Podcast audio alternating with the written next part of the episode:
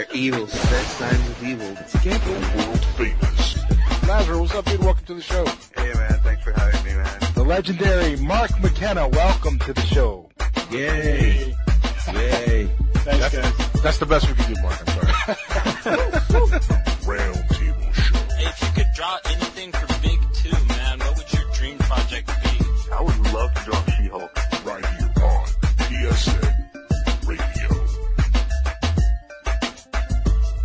All right, everybody, we're live on the roundtable right here on psn-radio.com and same usual cast, same usual members, the usual suspects on the usual roundtable. Zodwriter, say hi. Hello. Uh, you sound good, by the way. I know that you're having technical difficulties. Have you karate kicked your computer yet? Yeah, you know, it's doing a uh, checking file system on Drive C, and it's doing all that crazy check disk verifying processing stuff because it totally messed up. But I'm here, and as long as I sound good on my phone, it would be like the old days of doing radio on your phone, so I'm okay. Yeah, you, you're doing good. You're doing good. Now it's on Drive Z, which is kind of uh, ironic No, since you're Zod. C as in Oh, I C think you said Z. You should have gone with me on that one, man, because I would have been like, yeah, Z like Zodwriter.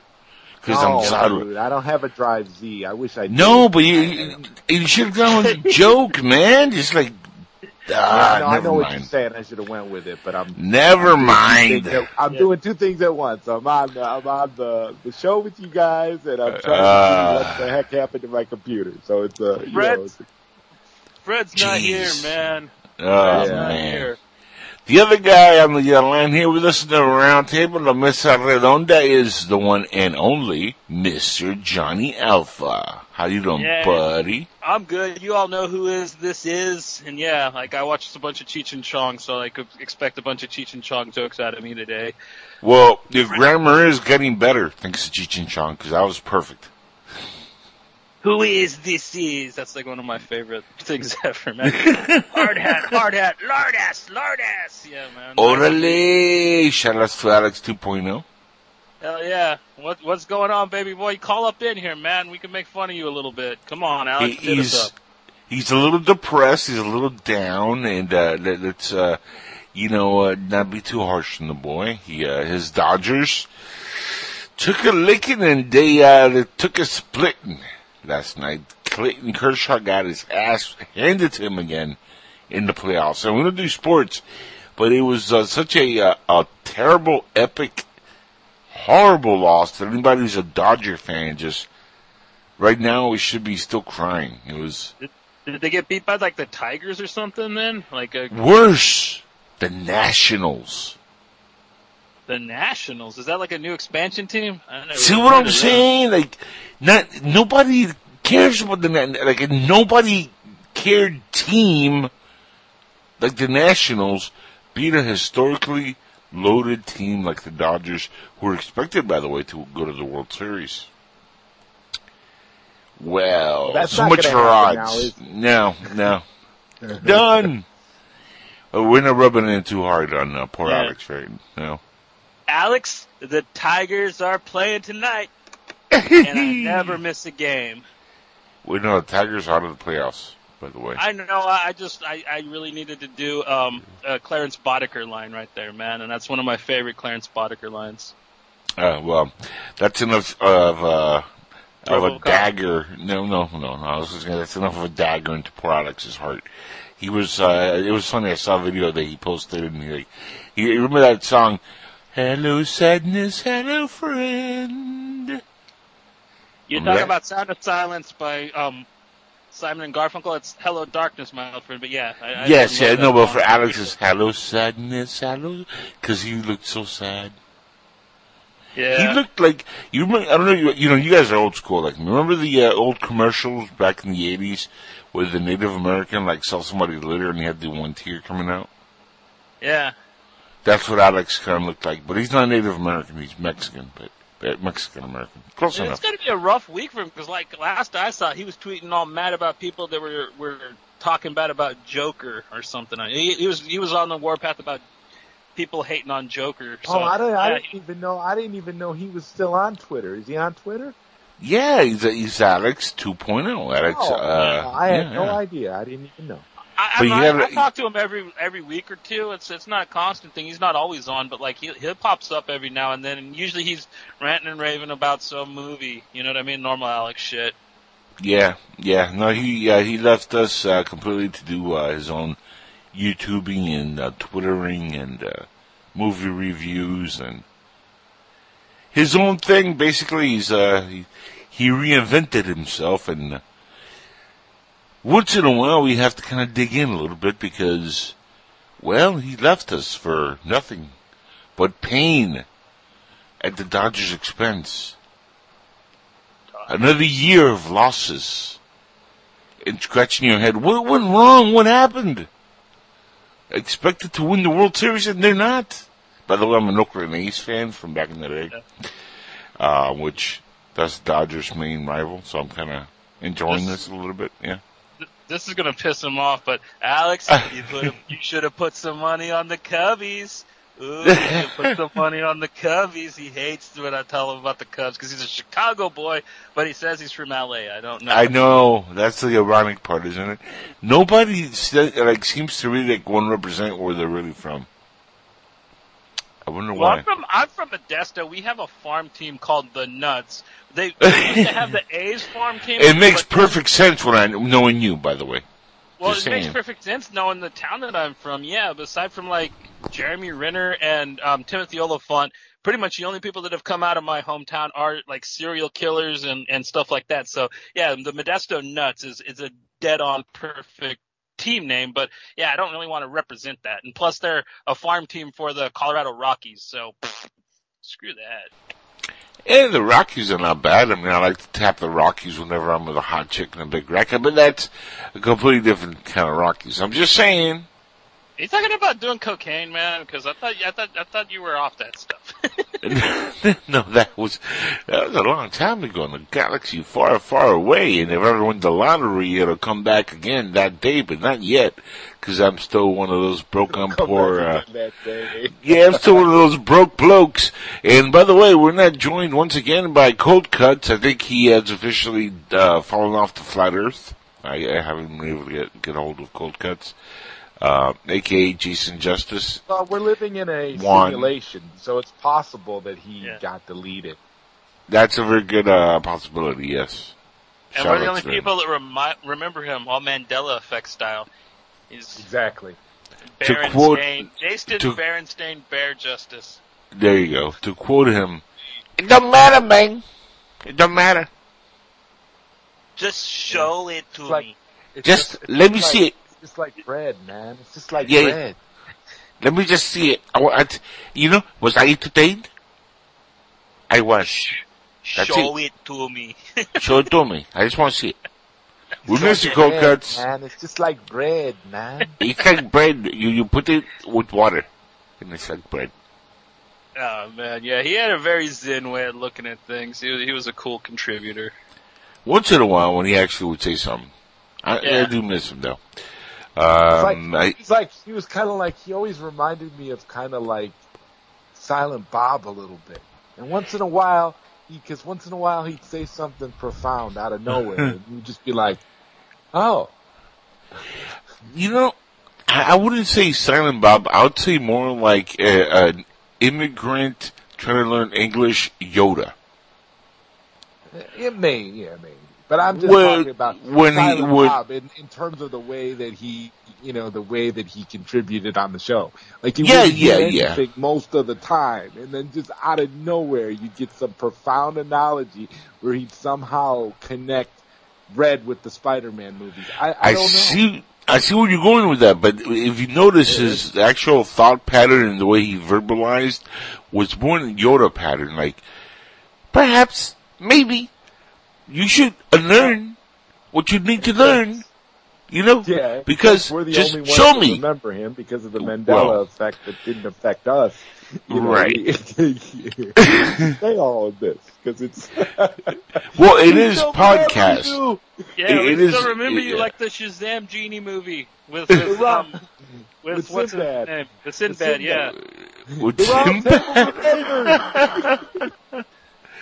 Oh man, we have actually uh, interesting things to talk about, guys. Not just making fun of uh, some old people uh, that used to be on the show, but uh, Not not literally old people, No. but just old people that well, no, Steve, but Cold Cuts is older than the, the rest of us. He, he just sounds like, like a twelve year old, but uh, no, he's actually a little older than me even.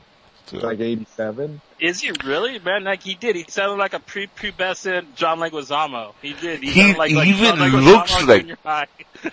He looks like that, too. John Leguizamo before he did Empire. he looks like that, which is amazing. Like he has not aged a day past thirty five, but the dude, he's he's slightly. I think by maybe like a couple years or, or a year. He is uh, like not too much. I'm not trying to say he's a senior citizen or anything like that. Um, uh, but he's he's gonna be there before I am, so that's good. By the way, guys, uh, you know, all jokes aside, we actually are going to have a new member coming in pretty soon. The one and only, uh, Brother Detox. Uh, he just got himself a new headset. Woohoo! Yay! That's- I'm, I'm happy to meet Great you. news. You, you remember Brother Detox? He was with me at, uh, Wizard World. At, Oh yeah, I, I remember him absolutely. And didn't you do a couple of uh, uh, restaurant reviews with him or something a couple of years ago? That is correct. Well, I did one. I didn't do a couple. We were, we were supposed to do a couple, For but some reason, he, I thought you did like two or three of them, but maybe it's just because I seen a few of his things and I thought maybe Yeah. there. I, I don't know. I don't remember. No, no, he has a he, he has a bunch of them, but the only like really well edited and, and dare I say, well, well done one is the one I'm in. Oh, you mean like a good steak? Okay. Yes, the rest are kind of like well, yeah, they're just kind of thrown together, you know, like one of those. Eh, No, man, I don't got a Z drive. That's all I have to say about that. Yeah, dude, I, I wish I did. that's I- what like the rest of them I'm gonna belong in the Z gonna- When I get another, when I get another hard drive, I'm gonna make it a Z drive just so that I can use that. you have to. That's Yeah. awesome. You have to. I mean, you're Zodwriter for crying out loud. It's like I need to like now change my C drive to J drive because I am the You, Jackal. sh- you should, you actually should too, because there's a lot of people use the J drives for all kinds of cool stuff. That would work out perfect for you. You know what I'm saying? Exactly. So I'm I'm I'm contemplating that. I might actually do that and turn it into the J drive. Why not? And uh, the J drive will have a password, and the password would be. You guys ready for this? I must say it on the air. The number forty-two. there you go. So all you hackers, write that down. It's a long number. Speaking The of number which, my 42. computer is 42% complete on this scan that it's been doing. Oh my god. Somebody call up fucking uh, Joel Schumacher. We got a new movie for him to star Jim Carrey in the number 42. The sequel to number, was it 37? That, that crappy Jim Carrey, Joel Schumacher movie? That was 23. It was Yeah, 23. twenty. Well, close enough. Yeah, twenty-three. Yeah. It was, you guys are pulling 380s on me, man. That's all I gotta tell you. Well, I'm Yeah. sorry for It doing really that. is a 380.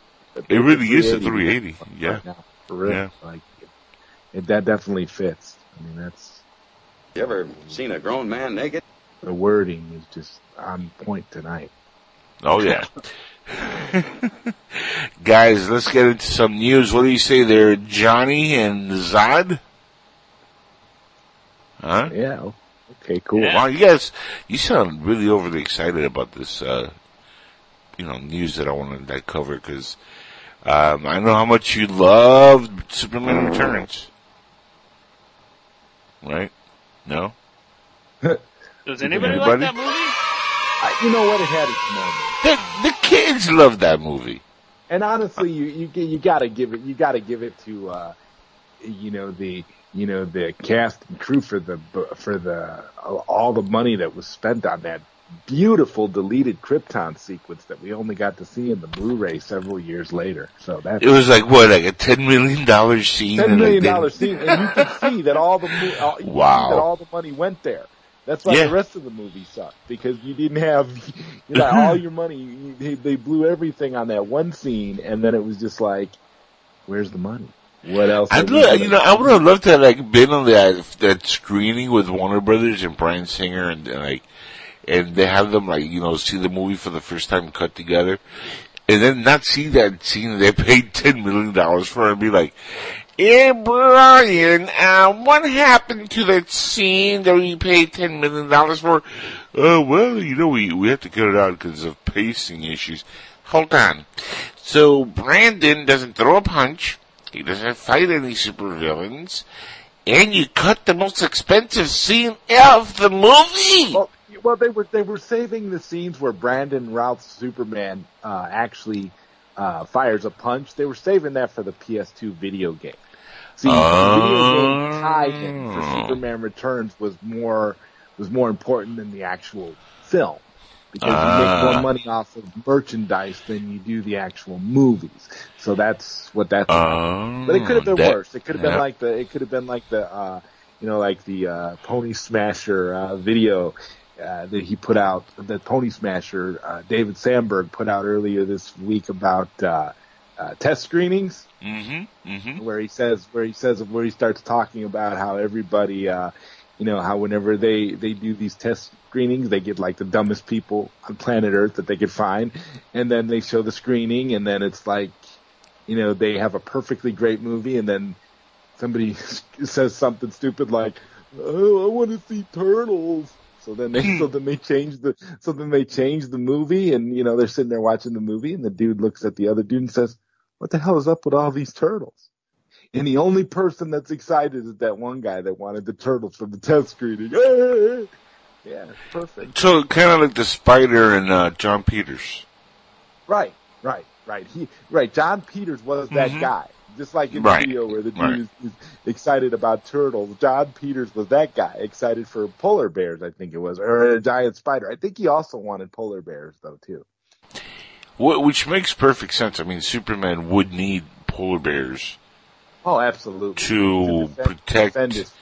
That, that actually Yeah. happened What- in some of Didn't- the earlier Superman comics, pre-crisis. Yeah, Wasn't actually, there, wasn't there it does. justification for the for the polar bears was because Superman's badass and because he's from the streets. That's why he he shouldn't fight polar bears. No, no, no, no. You got that twisted. No, no. Oh. Um, Jon Peters and Kevin Smith were supposedly from the streets and tough badass, not the polar Oh, bears. okay.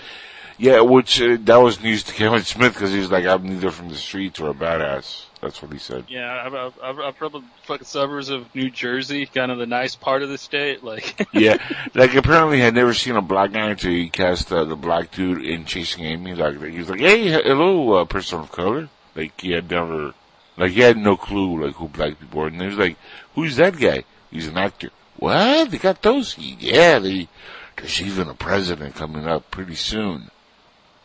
You'll Aw. see. And he's like, "No way!" And I'm like, "Yeah, no way." Who are they again? They're black people. Oh. Jon Peters mistook that with, uh, yeah, I'm hardcore, I'm from the streets. Which uh, talks about, it says a lot about Jon Peters because he was Barbra Streisand's hairdresser. That's And that hardcore. doesn't mean Yeah, he, did he probably had like some really bad like gang fights with like the cast of Cats. On, on Or her hair. A few times. Maybe her yeah, hair, dude. Like Yeah. he, he did Rumpleteazer's hair all wrong, so he had to brawl it out with the rest of the the Jellicle cats. Yeah, I could see like the hard street fights that he got into as Barbra Streisand's barber. That's that's that's hard living right there, brother. And look, anybody who could survive a, a week, a year, a job with Barbra Streisand, that's hardcore. So I'll give him props. I'll always give him props. But now if you guys uh, take a, a whiff at uh, angelespino.com, that's my personal website, by the way. Uh, we're working on the Roundtable website as we speak. That'll be back up pretty soon. But if you go to uh, angelespino.com right now, uh, you'll notice in there there's a link with uh, the Crisis on Infinite Earth.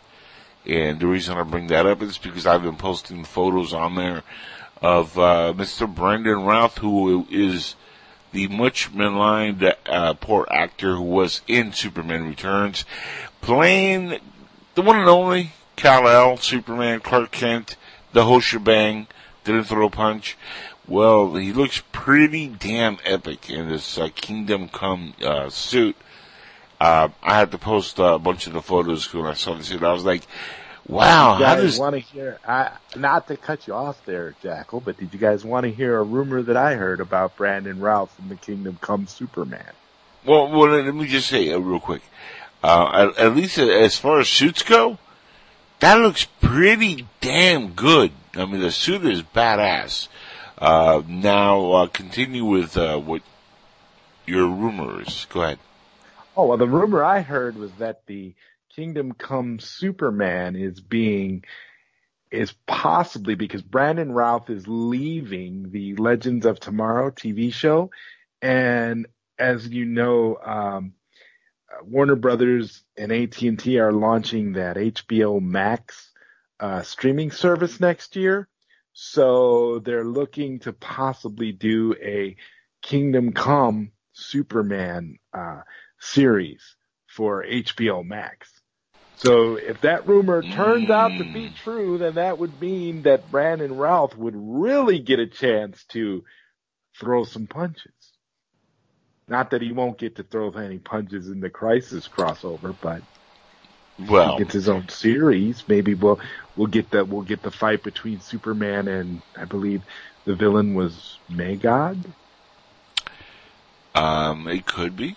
Who knows who's Yeah, I going to think the, I villain? think the villain from, from Kingdom Come was Magog. Yeah, yeah, yeah. Villain- Well, I mean, I don't- I don't know if they're gonna that- use- Magog was the villain who I think I believe it, it was, his name was Magog. Magog was the villain that killed the Joker Right. and Superman, and that was and I think Superman had to kill Magog or something. Something happened between Superman and Magog. I can't remember. I'd have to go back and reread Kingdom Come, but um, the the idea of them doing a, a series on HBO Max would I think would be wonderful. Yeah, but would you want to go like that route in the first season? I mean, eventually you'll bring, you know, Well, no, you would, That- but, but yeah. the thing is, what they're going to do, they're going to esta- they would establish, yeah, you would once again establish Brandon Routh as Right. a as a as a Superman again in the in whatever the Crisis uh, crossover does, and then maybe right? maybe that that way you'd be able to go back and now have that that uh, Kingdom Come universe, you know, be the be the focus of the TV so show. So, I mean, I wouldn't be if they did it right. I wouldn't be I, I wouldn't be uh, against it. I think it, I think it could be good if it was done right and it had good writers behind it. Look, you know, over the years, I, I gave Brandon Routh a lot of shit because that movie was uh, shit. Yeah, Uh, oh, yeah, absolutely. Yeah. Uh, But at the end of the day, it was not his fault. I mean, we have to look at, at it as, uh, logistically, uh, as, you know, what happened there was you had bad script writers, uh, that gave a horrible script. I mean, that was one of the, and I read the script. I actually sat there and read the whole thing. It literally is one of the sloppiest, worst written scripts I've ever read. Um, and I've read a, a, a lot of them. I, for a while there, I was downloading scripts and just like printing them. And I was like, later on when, you know, as the internet grew and technology got better, I was like, I'm an idiot. Why am I wasting hundreds of pages to read something that I could read it on my computer? So instead of like printing an actual script out, I just started reading from, from the computer on Word documents or whatever. But for a, for a while there, I was actually printing stuff out, and I printed the entire Superman Return script when it became available. It was a horrifically bad written script, so I don't blame him for that movie the way it turned out. And uh, I gave him a lot of shit because he just looked terrible in the suit. Um, but again, it wasn't his fault. It was just a bad looking suit. At the end of the day, Bryan Singer, the production let him down. He's you know won me over with the way he acts on uh, um, Legends of Tomorrow. Even though I, I don't like the show, um, I think it's a, a terrible uh, show. I think he is one of the, like the few on the cast that's actually been good as uh, the Atom. Um, whether he leaves or stays, whatever. I mean, the, the show I, I don't care about. Uh, but he looks awesome in the suit. He looks like Superman. He's gotten older. He's bulked up a lot. I mean, I saw him, you know, training hard for this on TV. So the guy really loves the part of Superman. I got to give him, you know, props. uh, because he's what like in his mid thirties now. He's not a young guy anymore. He's you know he was 24, 25 when he did Superman Returns. Yeah, he was Yeah. 25 when he did Superman Returns. So, Right, so it's been some years. I was what 2006. So Yeah. So yeah, he's he's you know near my age. So uh, you know to see what he's dedicated to, what he's put himself to for a TV show, that's impressive. And uh, you know I don't hate on anybody because I don't like a movie. Um, I haven't honestly I haven't liked many of his movies that he's done either. Uh, but he was a good person, a good cast member, a good actor on Days or um, DC's uh, Legends of Tomorrow. I was about to call it uh, something else, but on uh, Legends of Tomorrow. DC's Days of Our Lives. yes, that's kind of what it feels like a little bit. Days of Our Lives. But see, that's why bunch of that's why I say if there if there's if there's any truth to the idea of maybe doing an HBO uh, Max uh, Kingdom Come series, it would be good because it would allow them to do things and to go in directions Yep. that they wouldn't be able to go on those crappy CD CW shows. Because we can all admit that those CW shows have very little to offer. Period. Oh yeah, Yeah, expe- Yeah. especially since the DC Universe shows started coming out. Well, yeah, but warping the, them. the, well, not only Well, that. well, but those DC ones, those They're- come out and they'll just blow the CW ones out of the water, in my opinion. And like they've only done a season. They of blow the water. Yes, they definitely blow the water, John. Blow yes. them out of the water, man. I said No, no, no, no. they blow water. They blow They the blow water. bro. They blow water. I like the Doom Patrol show, man. I think it's. I, oh, I love the Doom Patrol. I actually, I was watching, uh 'cause I haven't, I, I'm kind of like not caught up completely. So I started watching them like halfway through the season and they, I love that show. It's such a good series. Um, but back to, uh, you know, the set photos. The, the one with, uh, the, the guy who plays Superman, Tyler, uh, Hoechlin Hoagland. I hope whatever. rumors about him dying in Crisis on Infinite Earths are true because I can't stand that guy. He's a he's a pipsqueak. He's skinny. Yes, he's an yes. asshole. And to top it off, he has Well- this, he has this arrogant attitude about himself that I, I don't understand. Yes. Have you seen him in, in interviews? He's Oh, a yeah. complete dickhead. So Agreed. But he was kind of a cool Superman. I'm not gonna lie.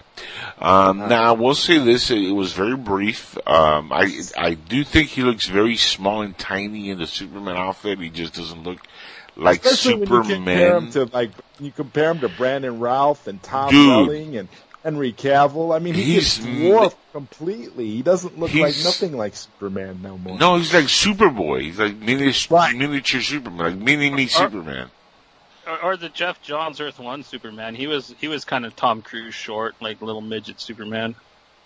Kind of, yeah, yeah. You, you can do, you can go there. You can go that route. Um, now they haven't showed Tom Welling in the suit. I think that's because he was the last one that joined the cast, so they might not have him, or they might be surprising us with you know his suit, or he might not wear the suit at all. We have no idea yet. They're very sketchy, unlike what he's going to do on the show. Uh, He's gonna wear the suit. You actually don't think that you think actually think there wouldn't be a chance. He's gonna wear that suit. I guarantee you, because it's a it's a basically it's gonna be like a righting the wrongs kind of a thing. He's got to wear the suit, bro. I hope he doesn't chicken out because that's going to piss oh, off He's- so he's many got people. To. He's got to. It's he's he's been Superman now. This is this is taking place ten years after the events of the Smallville TV Right. show. So there's no way that he's not wearing the suit. Smallville ended with him with the shirt rip. He's wearing the suit. That, That was my argument because the the whole series and the purpose of Smallville was to see him go from Clark Kent, the teenager, to the end where he becomes Superman. This is you know years later. He has been Superman this entire time now. He should at some point wear the suit. Now I hope they don't you know cheat us again and we'll have him all CGI'd flying That would be around there. ironic if they cheated us again. If they did, that would all actually that would be like a big, you know, fu and like a joke on all the fans that all the Smallville fans that are coming back to see this, it's just so Mm-hmm. that they could see Tom Welling in the suit. Because let's be real, the people that watch that watch these CW shows are not the same audience that was thrilled with Smallville. For all those years. We're, they're bringing us, we're the Smallville watchers that are coming back now saying, excited about Crisis because of all of these little caveats and things that Yep. they're throwing at us. And if they cheat us and not have Tom Welling in the suit, uh, it, it, it's going to be ugly. I, I would not want to be CW if if it actually if that actually turns out to be the case where we don't see him in the suit for at least for at least a couple of scenes. I mean, come on. He's all like, I tried the Superman thing, didn't like it, went back to being the blur. It's much funner being the blur. I, I like the blur. Oh, People oh, like the blur. I did like Superman. I am now the red, white, and blue blur. Not just the blur. I, I stand for Well, truth, justice, and the could- American could, way. uh, or one way they could get around it, and this is just my own personal theory. If they didn't want to put Tom Welling in the actual suit, they could make Tom Welling Superboy Prime, where all he Hmm. would have to do is wear a black T-shirt with the Superman logo. They could do that if they if they wanted to get around having to dress dress him since they've got Brandon Routh. But why would they do that? I mean, the guy literally, like, he not only towers over the other Superman. Hold Well, on. that's what I'm saying. It doesn't. It wouldn't make sense. But that's Yeah. the only thing I could see them doing if they decided that, you know, Welling wasn't going to suit up. But no, Plus, he already rocked that outfit, right? Wasn't it in season eight where he wore the black? He had the black coat and the black shirt with the S on Yeah. it. talking it would be about. I'm talking about with just like a pair of jeans and a and a black T-shirt. Well, that's Like, Right. basically what he was rocking in season eight, but he had a trench coat sometimes too that he'd wear, a black black coat. Yeah, I remember. I remember Yep. the trench coat. Remember the trench Yep. coat, the black shirt, and he also had the trench coat, the black shirt, and then the gray Superman logo too, which Yep. was something else when he was dealing with Zod and the that weird storyline they had going on there. But I think that he's. I mean, they've got to. There, there's like no way that he can't be Superman. He's got no reason not to be Superman in this in this crossover. This is Crisis on Infinite Earths. If they're going that route and they're actually going to try try to have the balls to do this story, they better do it right. That's all I got to say. I don't care what they. I mean, who what they do. If they if they can get if they can get as many past DC actors to come back in this, regardless of who they are. I mean, I, I wouldn't be, I wouldn't be ashamed to see anybody in this movie, in, fa- in this in this crossover. In fact, you mm-hmm. want to know, if you want to know the truth, I wouldn't mind them if they had if they had you know if they had Cavill Superman, if they had Affleck Batman, if they had Shazam in there. I wouldn't care because this is Crisis on Infinite Earths. You're drawing from all of DC. You're drawing from the Right. multiverse. Even the even the Gotham characters could pop up in there if they wanted to. The hell, Mhm. bring back Bale's Batman and and Tom Hardy's Bane for a scene or two if you want to really get crazy. But the the idea is you you're trying to showcase the fact that this is a multiverse and these and all of these and a lot of these Earths are on the verge of dis, of extinction. And if you're really going to try to follow this comic book storyline in any way, shape, or form, they they would they would be fortunate to get whoever they could get to come back for this. Well, one thing that you guys I told me already about Yeah. this that, that kind of bummed me out is that Justin Hartley's not going to be showing back up in it, which Well, I think from what I heard is he's got scheduling conflict Yeah. due to another show that he's on, but that they did have a part for him or they do have something for him. So there's a possibility he could be, he could still be in it. That's what I'm saying because it's filming now. So there's a chance he could still he could still show in there. Just like they said, they somebody confirmed that they got actually got Lynda Carter. To I mean, I'm- I'm- one- I I'm don't sure they don't need them. They don't need them for much. I mean, maybe just a day or two of shooting. I mean, how Yeah. much uh, of a part could he have? My question is, remember how big of a character Chloe was in Smallville? You think they'll recast Yeah. Chloe? Yeah, because No, no, they're just not mentioning her. 'cause- yeah, they'll just not they'll just not mention her because of what happened. She, she's Yeah. just going to end up uh, forgotten. They don't have to. They don't have to ostracize the character just because of the actor. They could. They could. uh you know, and but that's another. I, I was actually thinking that that might be another obstacle now in bringing Justin Hartley's Arrow onto the show because Chloe is such a big part of his storyline. And if you read the season 11 uh, Smallville comics, uh, for, you know, they, their relationship, they actually did end up getting married, uh, Chloe. Well, and, at the end of season ten, she's reading the, the, the comic to her son, which is her son with uh, the arrow, basically.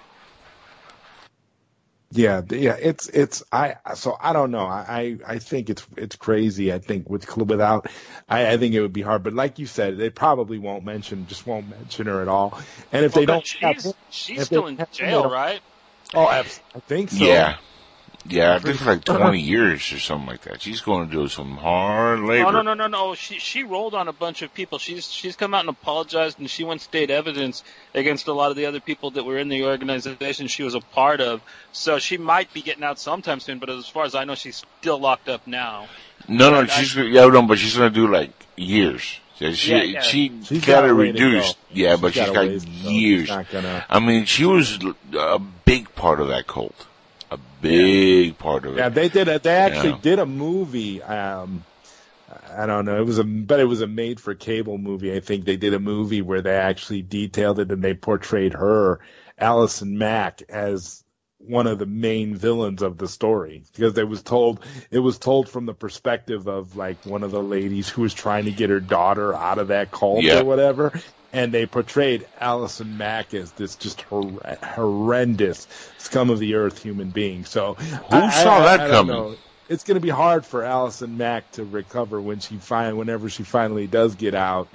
If she does get a second chance or whatever who knows? But I I mean wow I mean, I was shocked when I found out that she was a lesbian, but then I found out about this whole cult thing, I was like, "What? She's married to a But it's woman? more, what?" it's more than that, isn't it? I think I think she's not not just a lesbian. I think she's bisexual, a lesbian, or well, she's married. She's married to a woman, else. and she was recruiting mostly women.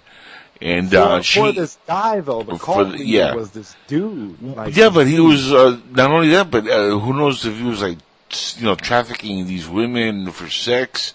I mean, there's a lot of stuff going on behind the scenes, uh, and Yeah. they even at one point had Kristin Kreuk who played uh, Lana Lang on the yeah, show. but she didn't want no part of it though. That's Yeah, well, was. how- They how- tried how deep- and she was. And That's she what was she said, but no, but she went to the meeting. She said she got a lot out of it. That it was very uh, spiritual, but she never did anything naughty. It's like Uh, a spiritual, so it's like a spiritual sex cult of some type. yeah, I don't know. I mean, maybe she just doesn't want to get you know further involved, and she just doesn't want to say what she was involved in, and that's what she got you know spooked and left uh, because she saw the writing on the wall. She's like, "This is not good." Uh, but I'm, I mean, when you have somebody who's that gorgeous and you recruit them, I'm pretty sure somebody went like, "Hey, Kirsten, uh, can I come talk to you for a second? Come on, let's uh, go to the back room. Uh, I'm going to show you some spiritual enlightenment. It's almost Yeah. like they were doing like like spiritual. Let me enlighten you." uh, you know, spiritual Kama Sutra that was just on a level that was something that that none of us normal people would ever understand. Right. All she all she was doing was just sitting there and hearing. It has begun, and then the dick just started coming out of the walls. I mean, I mean, what? What did I yeah, say? something like that. There, there's been animes like that, so it's it's Yeah. awesome. I don't watch awesome. those kind of naughty Glory animes. holes. Yeah. wow. Yeah. Wow, Yeah. amazing. But Yeah, I- that cu- yeah, that I- cult, I tell you. Yeah. So, so, so the general consensus with us as a group here is that Chloe will not be mentioned at all in the No, she's a- household. I don't. see Then she's a she's a freak, and you know what? And I and I'm quoting that. And Um, they, they actually, and you know what the ironic part is? If if we were, if she were to be mentioned at all in the Smallville universe, you know, it would be funny if they show showed like a shot of the of like the wall of weird, and then they had a picture, had like a newspaper clipping where they talk about Allison Mack arrested for being in insult and and creepy sex cult, and they had it had it bolted to the uh, wall of weird. Wouldn't that be something? No, actually, they could really, if they ever were to spin off, and this is just, uh, you know, sh- you know, piggybacking on that, if they ever decided to like spin off, you know, Tom Welling coming back and maybe doing a Superman series or something, one of the episodes could be like them looking for Chloe because she disappeared, and it could be that it's on the wall weird, like a missing person report, and then you can have him like try to investigate it, and then find out that she died in some mission or something like that, and then you completely close the book on Chloe.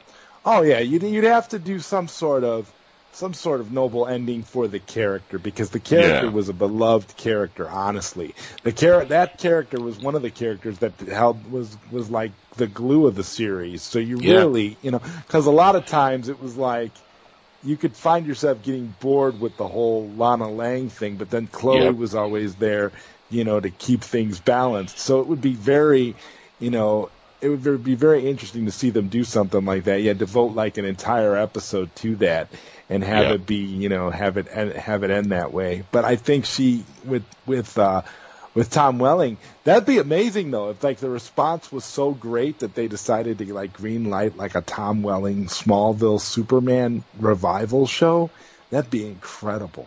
I mean, it's not like Tom is killing it at the box office. That's what I'm saying. Now. It's not You like know? he, he, he couldn't use the money, right? I mean, he You know, probably, he probably these- would, would welcome it. Because what was what is he doing now? He isn't isn't he on uh, Lucifer for Netflix? I think the, that uh, they, didn't they cancel that and and like his big you know movie project post uh Smallville was what Parkland, which came out years ago, and uh he but he played didn't a even have quarterback. he didn't even really have movie. that great of a part in Parkland. It No, kinda that's what I'm saying, but that that's the whole point that I'm trying to make. That was his big thing. Like he, I mean, which was did- a, a nothing did, part. He did one movie, didn't he? Do like a, a re, wasn't it a remake of The Thing or something? And he It was kept the fog.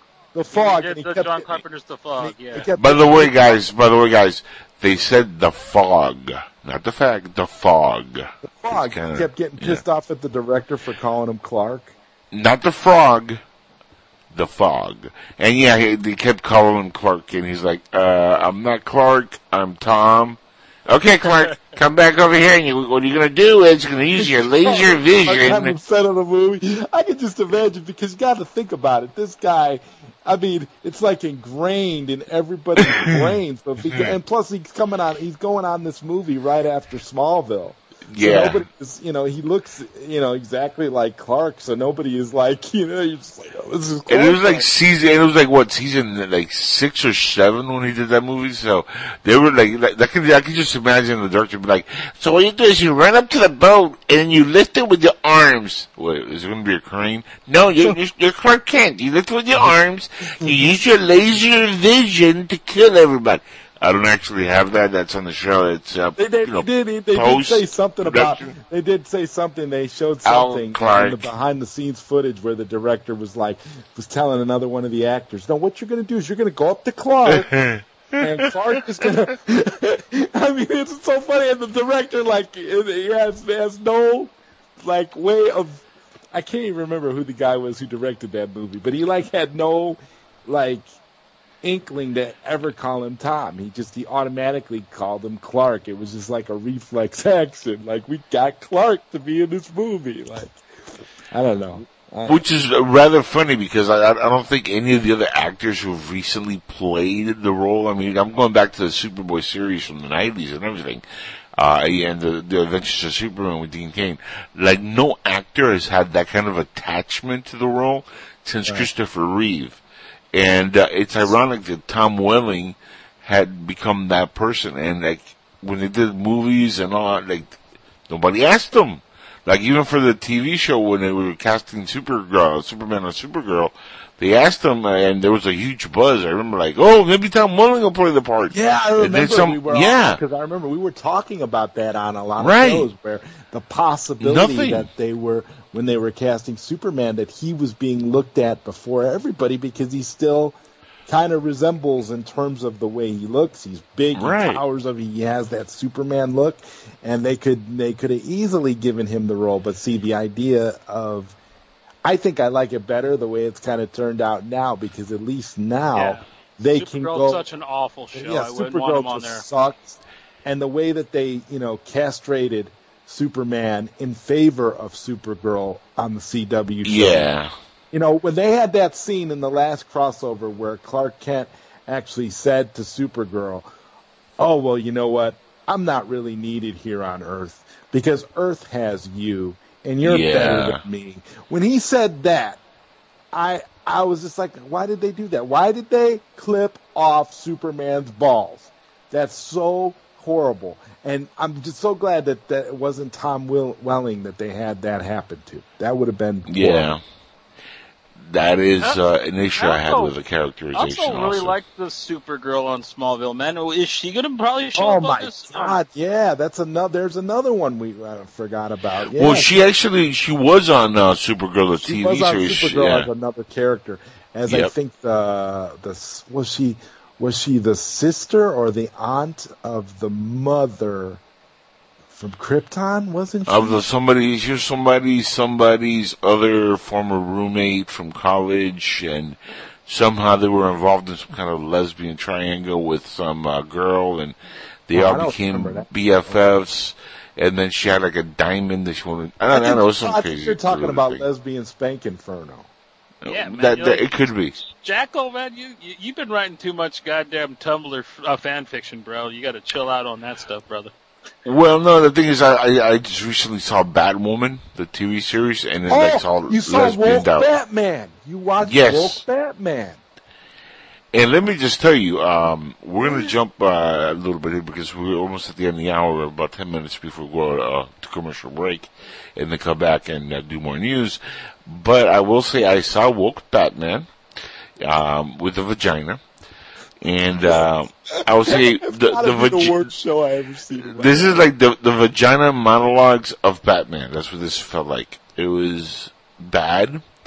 Um, it, it had it, it tried to be like the Christopher Nolan Batwoman that nobody ever wanted to see happen. It was horrible. Like even Christopher Nolan. If look, put, let me put it this way, guys, before nobody talks over me. here. If Christopher Nolan was a uh, had been dead for ten years, he'd be rolling over in his grave right now, trying to come back to kill the person responsible for even attempting to make this show even close to the Nolan trilogy. Uh, in look, tone, feel, and they even used a goddamn, um, like bat suit or something very close from the Nolan trilogy From as the the, the the basis. suit, yeah. yeah, the Bale suit.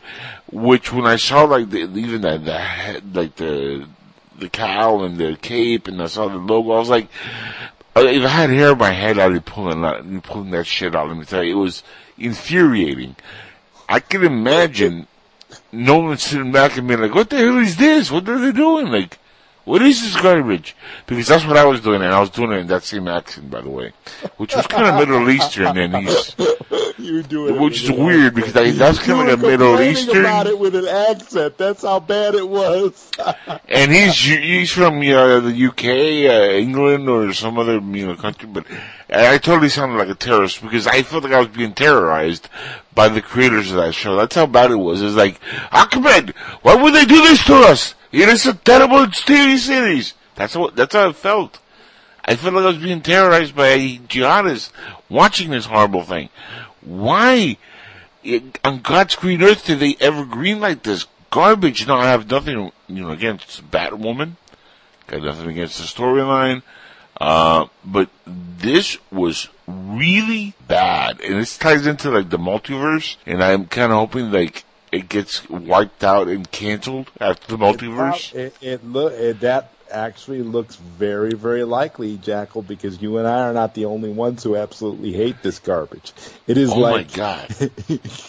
it's like trending how bad it is. So Dude, I saw that first episode and I was like, well, I don't ever want to see this again, but I'm really intrigued in the multiverse, so unfortunately I'm going to be dragged into at least another episode or two of this garbage just to kind of like understand what's happening with the multiverse on the rest of the CW. But, so I'm going to sacrifice because I, I honestly I don't want to see Supergirl and I hate that series.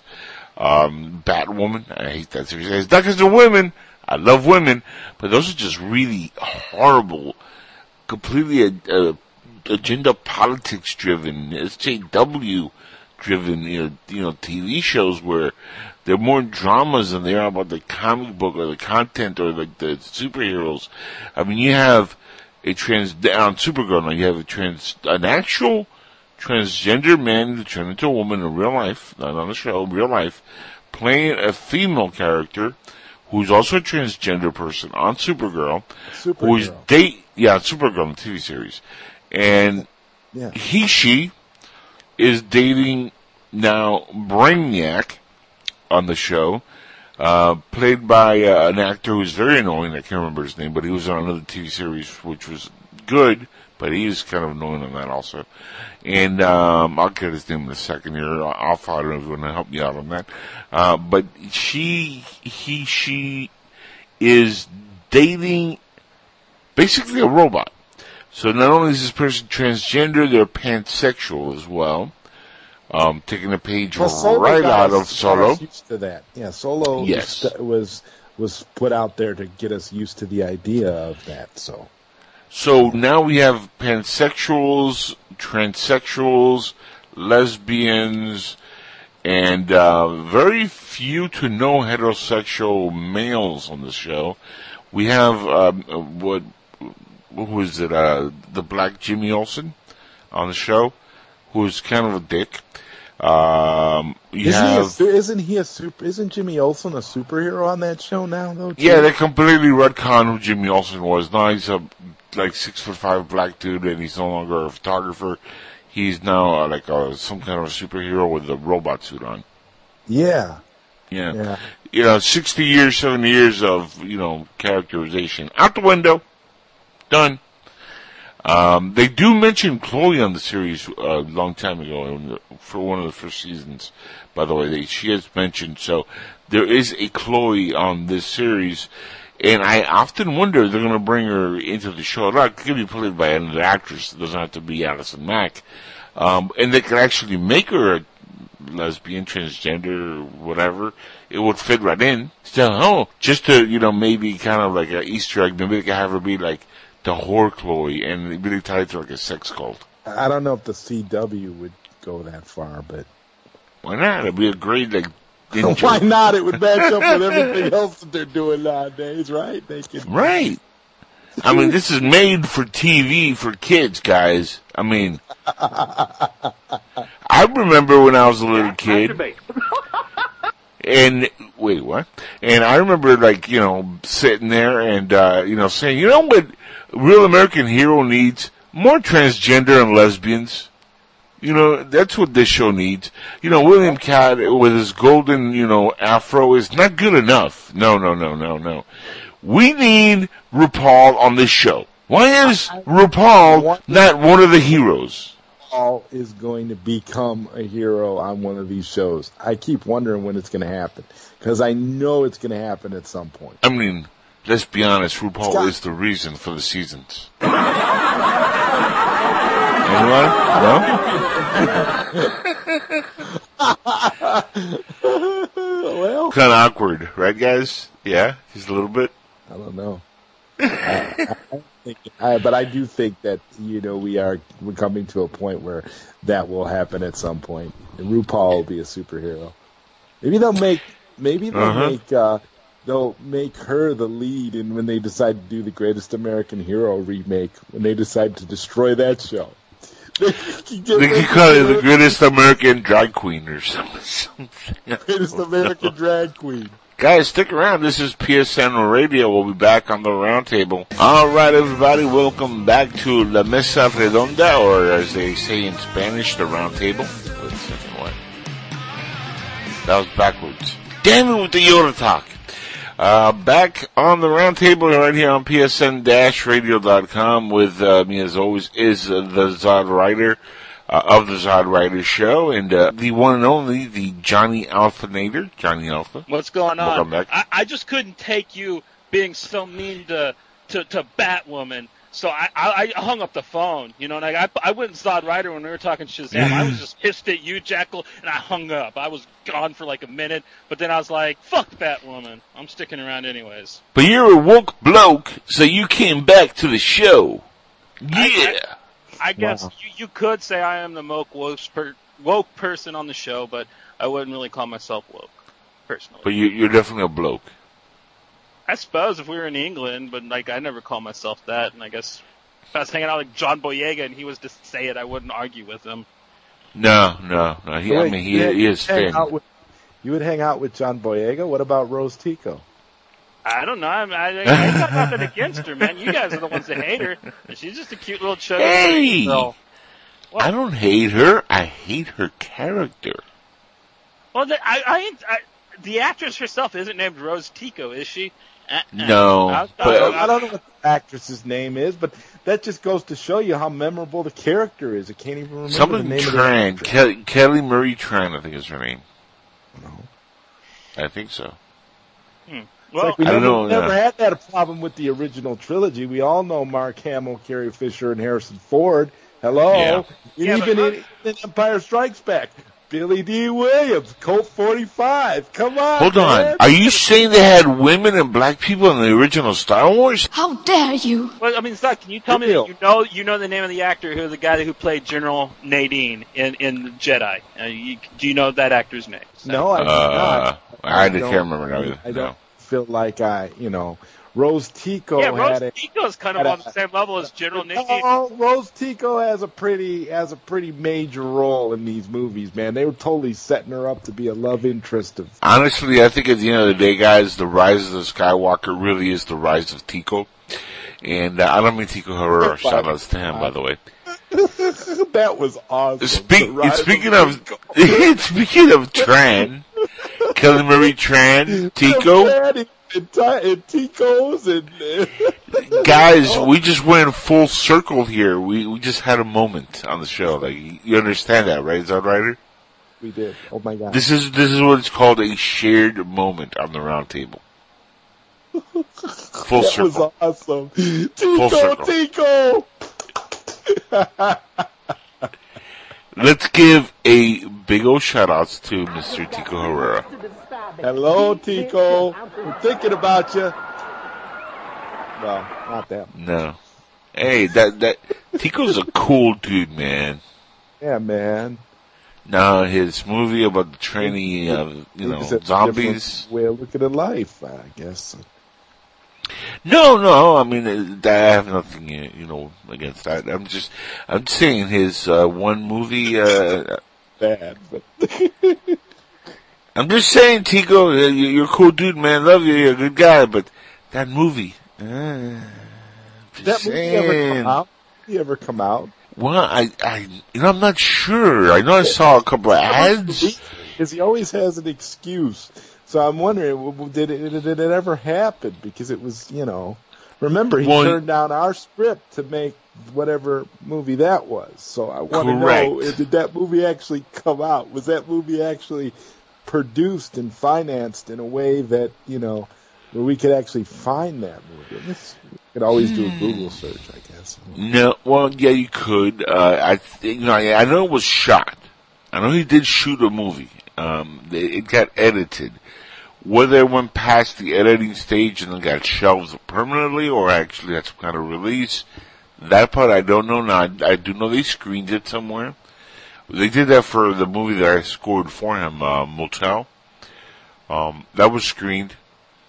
I thought And they, they, didn't they screen it in some like back alley in Tijuana somewhere. no, no, no, no, no, no. It was uh, Isla Mujeres in Mexico, not Tijuana. No, no, no, no. I'm talking about. Not, I'm not talking about Motel. this other movie. No, no, no. You're thinking of uh, a different movie altogether. No, uh, Motel was uh, shot here in Florida, Miami, and um, they gave me about a week and a half to score it. But literally before they had like this big opening uh, at cinema, I think it was called Cinema Paraíso. Um, which is down here, and um, and I scored it. We went and screened it. There was a bunch of like people there, and uh, you know, I, it actually was a packed house. I think people were expecting a masterpiece boy, were they wrong. And, uh, there was a bunch of people with, uh, studio ties and stuff. And, uh, I went and I was giddy. I was like, yeah, this is gonna be awesome. Uh, my work is gonna be seen on screen. And, and it's gonna be heard. And, and then I saw the movie and I was like, oh my god. I'm tied into this movie and it was seen on screen and heard. And people actually saw this and then I was terrified. And then something funny happened, and I'll never forget this. I'm walking out of the theater, um, thinking maybe there's a mob outside waiting to kill everybody who was involved in the movie because pretty bad. And uh, the only thing I kept hearing, and I, I swear to you, I'm not even kidding, was, well, the music and the score was pretty good, but the rest of the movie sucked. Like, I literally was hearing people say that. So it made me feel good that at least, you know, the, the music was good, because that's what I provided. I was not physically in that movie. Um, I had a little bit to do with some of the editing because, you know, I was doing the score. So I suggested, well, you might want to do this or cut this or, and as I was doing the music, I cut one scene a little bit because the scene dragged really bad. So when I handed it back over to the guy who was uh, editing and producing the movie for Tico, um, I gave him, you know, what I did, and he was like, "Damn, that was a better cut to that scene that I had made." And I was like, "You're welcome." And he went and he like kept my cut, uh, which I will say was the best part of the movie. That is the score. The I score have, was to, good. I have to say, I did come across uh, his body of work from a Okay. website called Stage32.com. Okay. And his film credits include a movie that he he allegedly directed in 2014 called Drag Hell: Zombies quote unquote meat lovers. So there's that. Then there was a movie called The Block where that he co he co-produced, co-wrote, produced, and directed. And then Yep. there was Motel that he wrote, directed, and That's the one I was involved So in. those are his those are his film credits. Nowhere Mm-hmm. does it say where it's possible to see any of those films.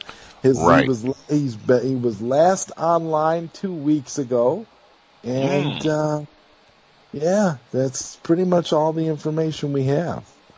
No, again, I have nothing against the dude. He's actually a very good director. Um, I think the the problem with uh, you know what he does is that he writes his own scripts. So as far as getting like certain shots and angles and you know working on a set, he's good at that. I mean, he has an eye for directing. I will say that I've worked with him uh, on a couple of you know pro- side projects and uh, seen the way he is on a set, and he's not a bad filmmaker, but there's a difference between going to a, a you know shoot and directing the shoot and getting the angles and the shots and you know doing all the you know the prep and handling the cast and telling them how should act in the scene or or whatnot, how you know how you want them to come across, and then there's the guys who sit down and write the script. He is not that guy. He is a director, and uh, he should stick to directing. Like Steven Spielberg gets praised, right?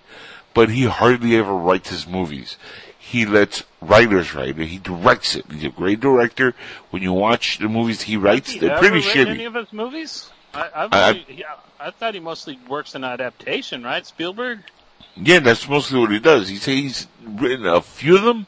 You go back to his um, IMDb, you'll see what I'm talking about. But normally those are like the shittier ones that he's done.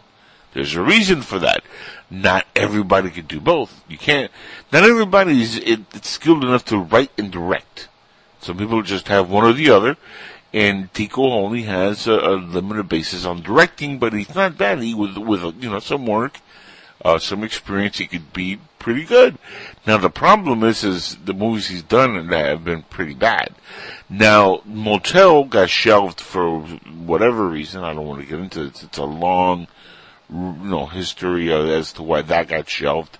The Block was kind of like a remake of Motel. They're both about the kind of the same, you know, storyline about a, a hooker and a guy, and but he did do a movie called The Block, and then he did Drag Hell.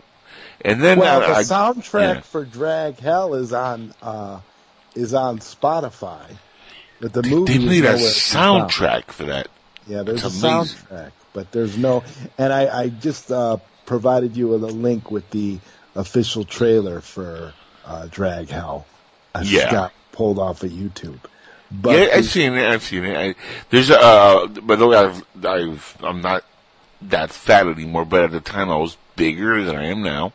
And there's a fat guy in the movie, and that was a part that was written for me because Tico's like, "Oh, I gotta have my fat friend in the movie." So Jackal, you want it? And I'm like, I'm trying not to be the fat guy in movies. I want to lose weight. Oh, but you're fat now. Come on, it'll be, it'll be cool. And I'm like, there, there's a, a, a golden rule in acting: you never turn down a part.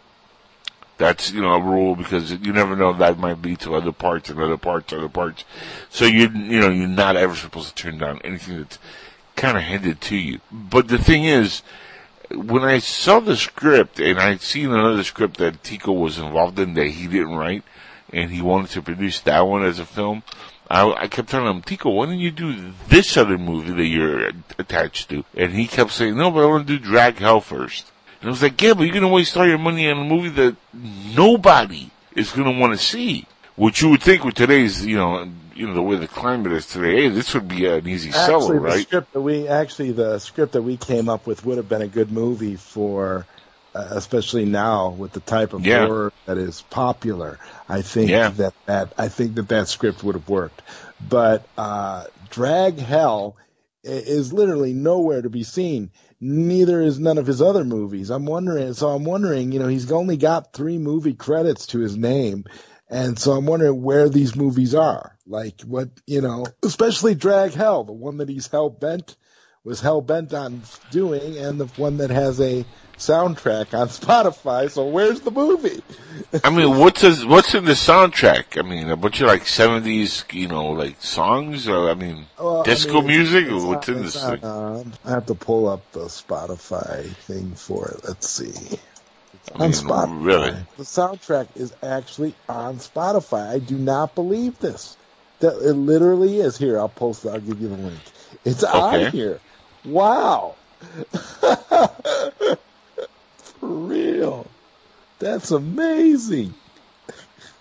Let's see. Yeah, yeah, there it is.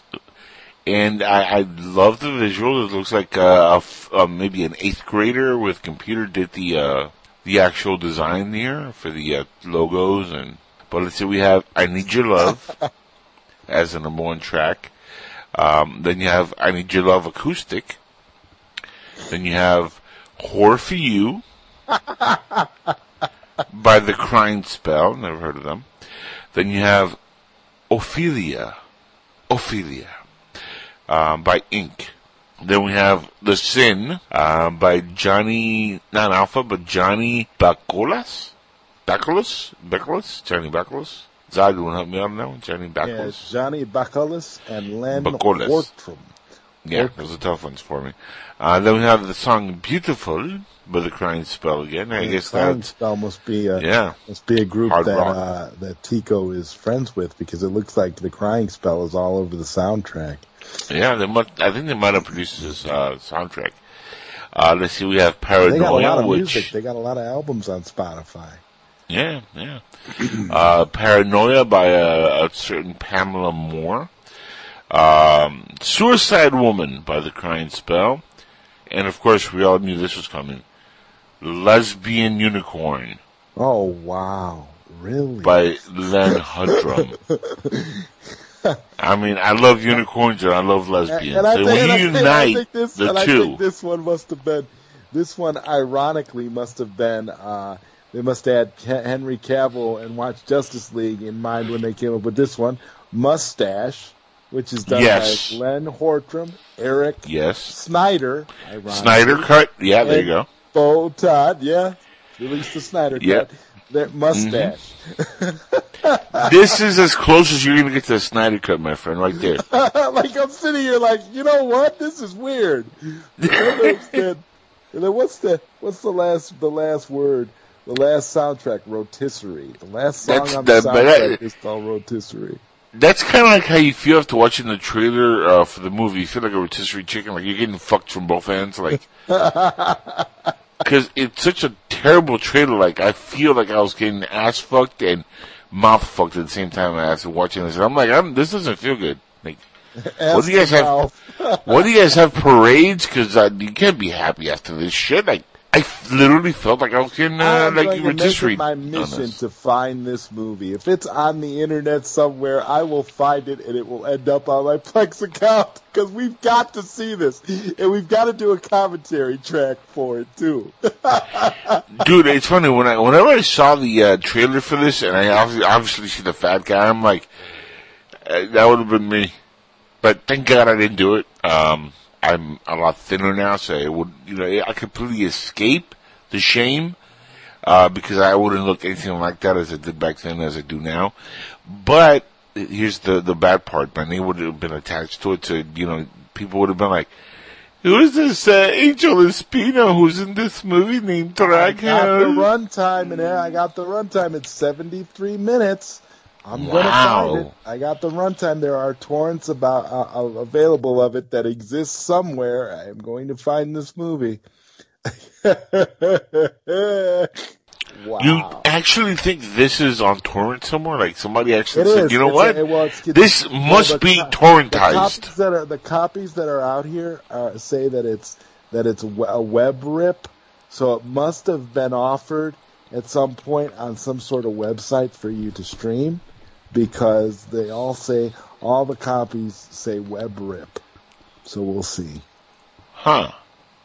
Yeah. I don't know if I'm intrigued to, to watch this or terrified. I think I, I, I think we should watch it together and do like a commentary. Really, Jackal. I mean, he denied us the horror movie we wanted to do that was actually tasteful to do this Yeah. film. So I think it's only fitting that we do a commentary track. And and not to like you know blow our heads you know up on how good of writers we are or anything like that, but you know our script is pretty tight. I mean when I when I went through it a couple times, I was like, how can you reject this? Like it, it flows, made st- it made sense. Uh, characters de- developed. Uh, they were interactive with each other. It Yeah. wrapped up of nicely. we had a lot of homages to classic '80s horror movies. Yeah. I mean, we really. I mean, when you think about it, I mean, if you wanted to make something that was marketable that you could actually find, this would have been a good movie. It might have ended up on who knows, man. It might have ended up on Netflix or one of the other six million streaming services that exist now. Instead of kidding. instead Yeah. of instead of uh, this instead of drag hell on Pornhub. I mean that that's essentially what's going to happen. I have a feeling that that's where I'll find the movie on Pornhub. I think the main character on the uh, Drag Home movie, like the name is Chalupa or something like that. Like, Really, bro. This see this is this is why. Um, it felt like I was being taken to the border and beaten to death. Like after seeing that trailer, was- I felt like a Chalupa. Have you guys? Um, it, it might be on Tubi. That's like a weird um streaming site where um some of those smaller like Gorehound horror um companies like um Necrostorm who made like Adam Chaplin and Hotel Inferno and shit. Like they they stream their movies on there. I don't know, like um, but those guys actually have distribution and DVDs released of their films as well in the United States. So um. I'm, gonna check. Sure e- I'm gonna check eBay and see if there's a see if there's a DVD out there. Look, for, look You up on iOffer more than eBay. iOffer sounds like a place where they would have it more than eBay, in my opinion. I offer. I never even heard of iOffer. yeah, iOffer's the bootleg eBay. Like that's where you go Oh. to buy. That's where you go to buy bootleg shit. Basically, but like it's Oh. eBay formatted. It's it's you you you bid on bootleg stuff, like mostly DVDs and Japanese rips of movies and shit. They still got DVDs. I thought that I one You'd be, was. su- you'd be surprised. People still buy DVDs. Jackal, it's still a thing, dude. I I don't. see. I send Zodwriter the codes for my Vudu um downloads all the time still when I buy anime and movies and shit. So Yeah, it's good. It's it's great stuff, man. I mean, you the fact that you can still buy physical media in this digital world and this simulation we're living in is pretty amazing to me. And we I was in a. relationship. I was on a on a Facebook group a while back, and uh, every time they, and I'm talking like a few months ago, like maybe five six months ago, and every time one of the members would buy like a Blu-ray, you know, you get the uh, digital streaming paper says go here and Yeah, you download the, yeah. the Because stream. now it's now it's uh it's either Vudu or Movies Any Anywhere. Because Right. They shut down. They shut down UV, which was ultraviolet. They shut that Right. down. So. Well, th- th- on that group, um, whoever would buy like Blu-rays, they didn't want like the streaming for whatever stupid reason. They would post the uh, like a picture of that paper, and how like you wake up every morning, just go there first and be like, "Come on, post something good. Come on." Right, I was the first person to get it, you know, that, Got that's what they would do. They'd post it. They didn't Yeah. care who took it. You had to be looking Yep. for it. Yeah, I know what you're talking about. I was on, on a lot of sites like that. They used to give give codes away like that on Blu-ray.com too. They would just there'd be a Yep. whole thread where people would just give away their digital copies. Oh man, my Vudu account is loaded with movies like that. I, I Yeah. love it because Mhm. free, free streaming movies. Gotta love that. And uh, speaking of which, I Uh, just sent if mine to Zodwriter, and I ended up getting some fucking sweet ass OG Fist of the North Star manga out of it. So like, well, it was a very good trade in my opinion. Hey, I actually, man. I actually made Hey, out man, I really felt, well. I in that felt like I, I felt, I felt like you know, I felt like if anybody, if anybody was going to, you know, uh, totally appreciate that, you would, man. That that's that's something Definitely. that that's something that I always try to make sure that if I'm going to send somebody something, I know that they're that that's something that they're going to personally appreciate. The Alphinator here would definitely appreciate it. It's like when it's like you, you just gotta, you gotta, you gotta, uh, you know, ration things out accordingly to the right to the Mhm. right people to make sure they go to the right places. So That is correct.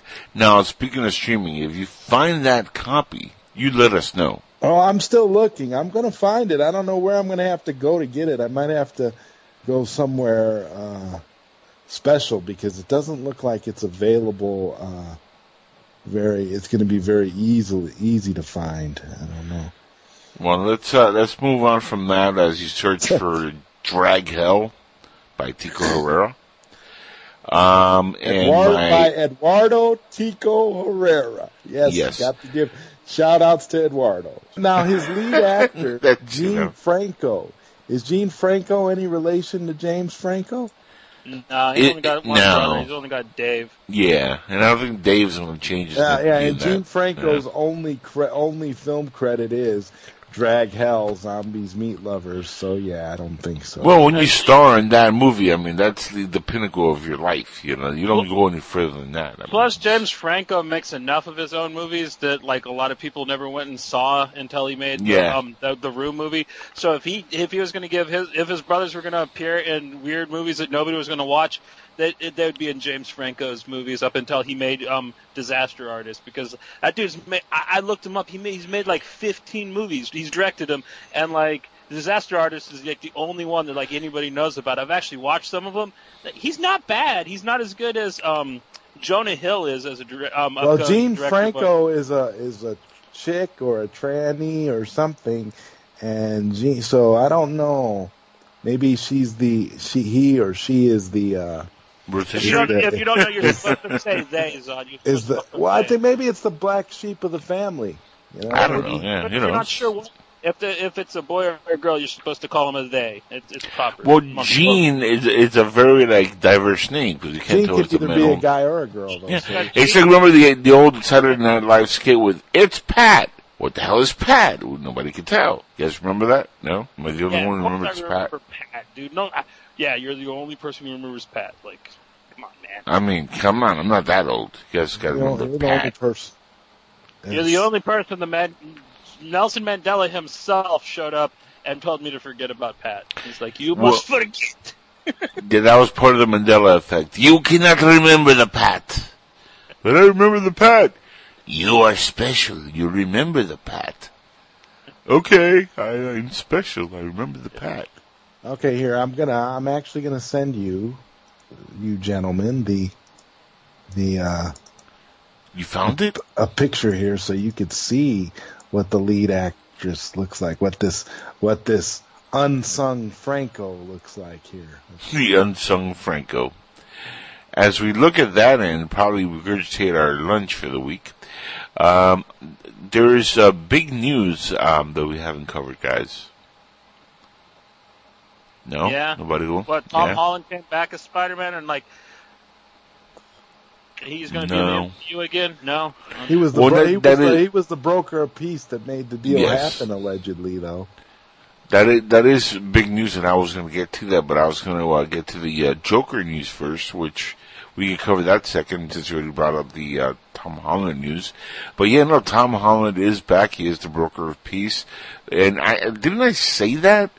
Uh, like I, I think it was on this show, no, not a long time ago. I know I said it on California Guys uh, page when they posted it.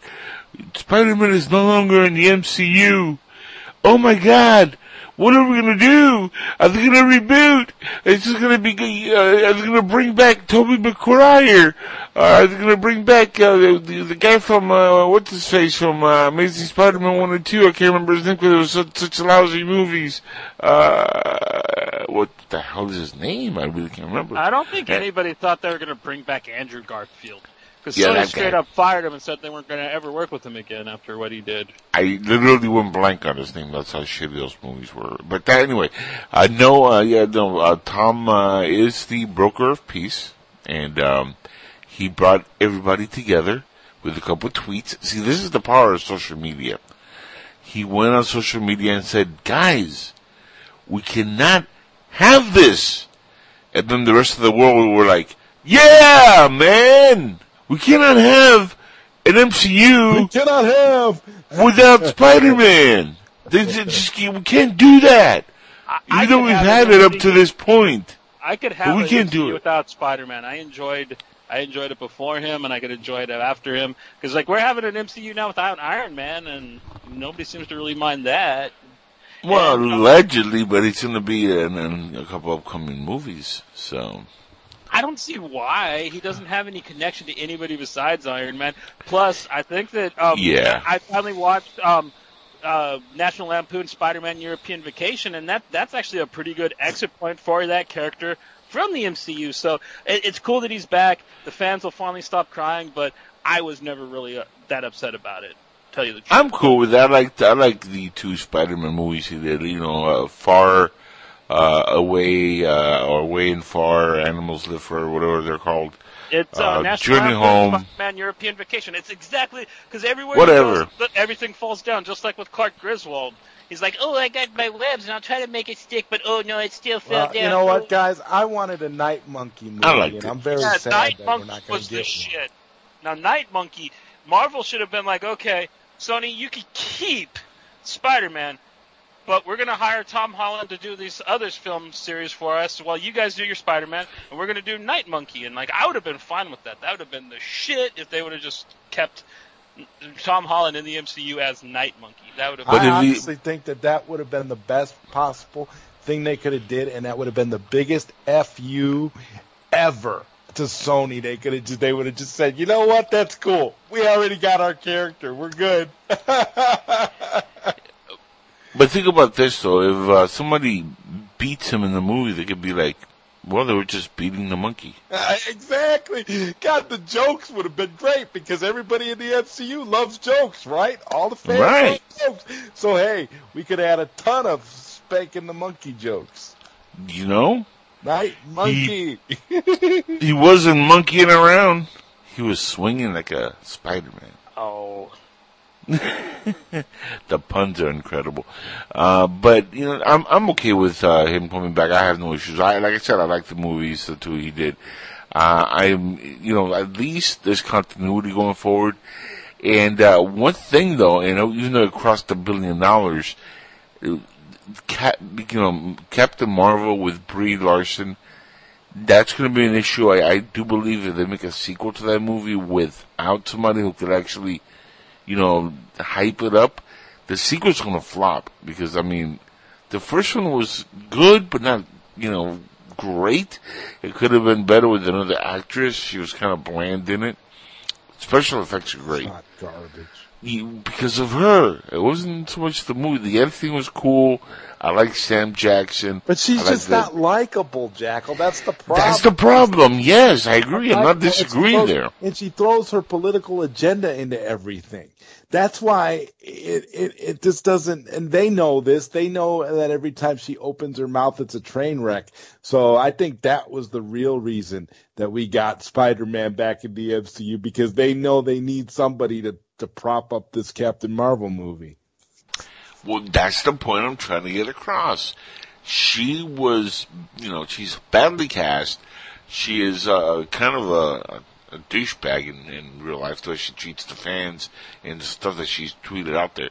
But she's not the only one who, who's, you know, can be kind of accused of that sort of behavior and eh, getting away with it. Uh, look where the what's his name, crying Rian Johnson did after the uh, the last uh, Jedi or Jedi. Oh, uh, Rianne, I wonder how she's doing Yeah. these days. You know, like uh, he was uh, or, or she or whatever was talking no kind of What a nonsense. day! What a night we're having. Uh, The, the drag queen episode of the roundtable. No, this is amazing. We've never we've never made these kind of jokes before, guys. It's like this is the first time we've dragged it out this long. Get it? Dragged it out. Uh, but you know, Rian Johnson or Rianne Johnson, I like that. Um, has said a lot of nasty things about fans. He's of like really like Paul nasty, Feig. nasty things. Oh, Like he's become like the Paul Feig of Star Wars, where he's toxic and nobody really wants to be around him. But somehow he's done the trilogy That that he thinks he's making. toxic. I don't know. I don't know.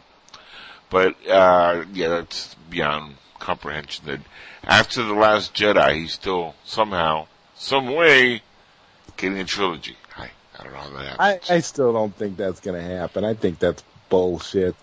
I, I think they would be they uh, they almost they're just saying that, but they're but it's not going to. happen. I mean, I don't think so. Especially when it it just. I bet you it's all going to depend on how Rise of Skywalker does. If Rise of Skywalker is people are Good. comfortable with Rise of Skywalker, and JJ was successful in retconning uh, most of Rianne's mistakes, then maybe they'll, you know, maybe they'll be like, well, yeah, and then they'll announce that, that they're not doing the they're not doing the Rian Johnson trilogy then. Well, I mean, yeah, I think he, even though he hasn't come out and publicly said it, I think he is retconning a lot of it.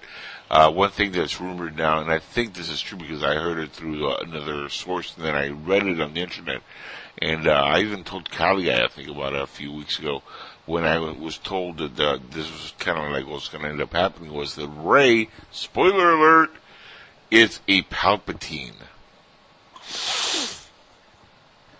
That's the, uh, she's the granddaughter of, uh, Palpatine.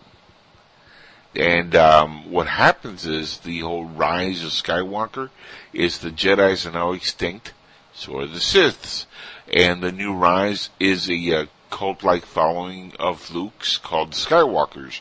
And she literally becomes the new Skywalker because she doesn't want to be associated with Dark Lord of the Sith and the Empire's ruler, Darth Sidious, Emperor Palpatine. So she, you know, she, changes her last name to Skywalker and becomes officially the first Skywalker in the new era. So that's the theory going around. And I, I told, uh, our buddy, Cali guy that and, uh, he was like, well, Jack, I'm gonna be honest with you. Makes perfect sense to me. It actually it fits in with my theory of something that I heard also, uh, through, uh, Tyrone, uh, here in, in, in Oakland. And I'm telling you, I'm gonna be honest with you, Jackal. That's exactly what I'm gonna talk about on the California Guys show, as I am the California Guys show. And I said, "Good, well, there you go, California Guy. That's Show. exactly what, we, yeah, exactly. That's it. There you go, California Guy show. Be honest with the audience. I'm not sure if he said it or not, because he does his show like, you know, in between running from the law. Like, you know, he'll drop a Oh show. man, I miss his shows. They were like some kind of fucking weird cocaine fuel thing. Like he would go in like 15 minutes. He'd like he'd talk about Fred Flintstone and Batman. Then he'd talk about wrestling for a couple seconds, and then he'd be like turning around and like he'd be back to Fred Flintstone. You're just like Jesus, Dale, how did you get all the all that out in just that little bit of time, dude? Oh my God, he's all over the place. He's like the Tasmanian devil of podcasting. Blah, blah, blah. That's why he is the California Guy show from the California Guy show. Yeah. He is the show. man. oh, that intro too. Uh, welcome to the California Guy Show, and I'm your host, the California Guy Show. hey, Daryl, you're always gonna get shit about that. You're my buddy. Uh, you know, you're my you're my friend. I love you. You're, you're always welcome to call in, but you know we're always gonna give you shit about that because that's Straight. you know like there's some things you just gotta take in life. You know, like I make fun of myself all the time. You should learn to embrace the California Guy Show from the California And you Guy should have learned to embrace the idea of being a fat guy in a transsexual zombie movie, Jack. Yeah, but see, there's certain lines that no human beings that you just Yeah, don't big cross. break. Being as an actor, your big break doing something that you would never do in real life. That's called acting. Yeah, Yeah, but then I then I had an then, then I had an epiphany. Oh yeah. Yeah, and I said I I don't want my debut in acting to be in a drag queen movie that nobody's going to see, but they're going to be able to Google me and be like, "What were you doing on the set there, Jackal?"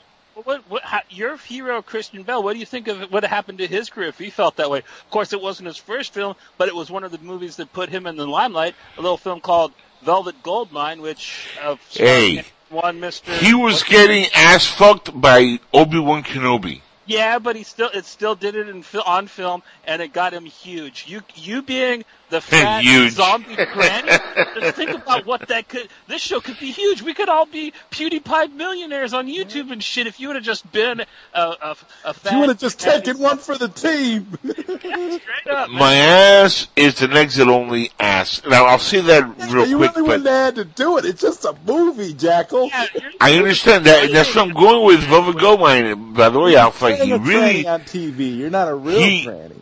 You, you know, Christian Bale wasn't really getting ass fucked. It was just make believe. It was, Right, Yeah, just like that would have been for you. You would have just been make believe. but that that wasn't his debut movie. He had other movies that that people like loved him in. That they could have been like, well, Velvet Goldmine.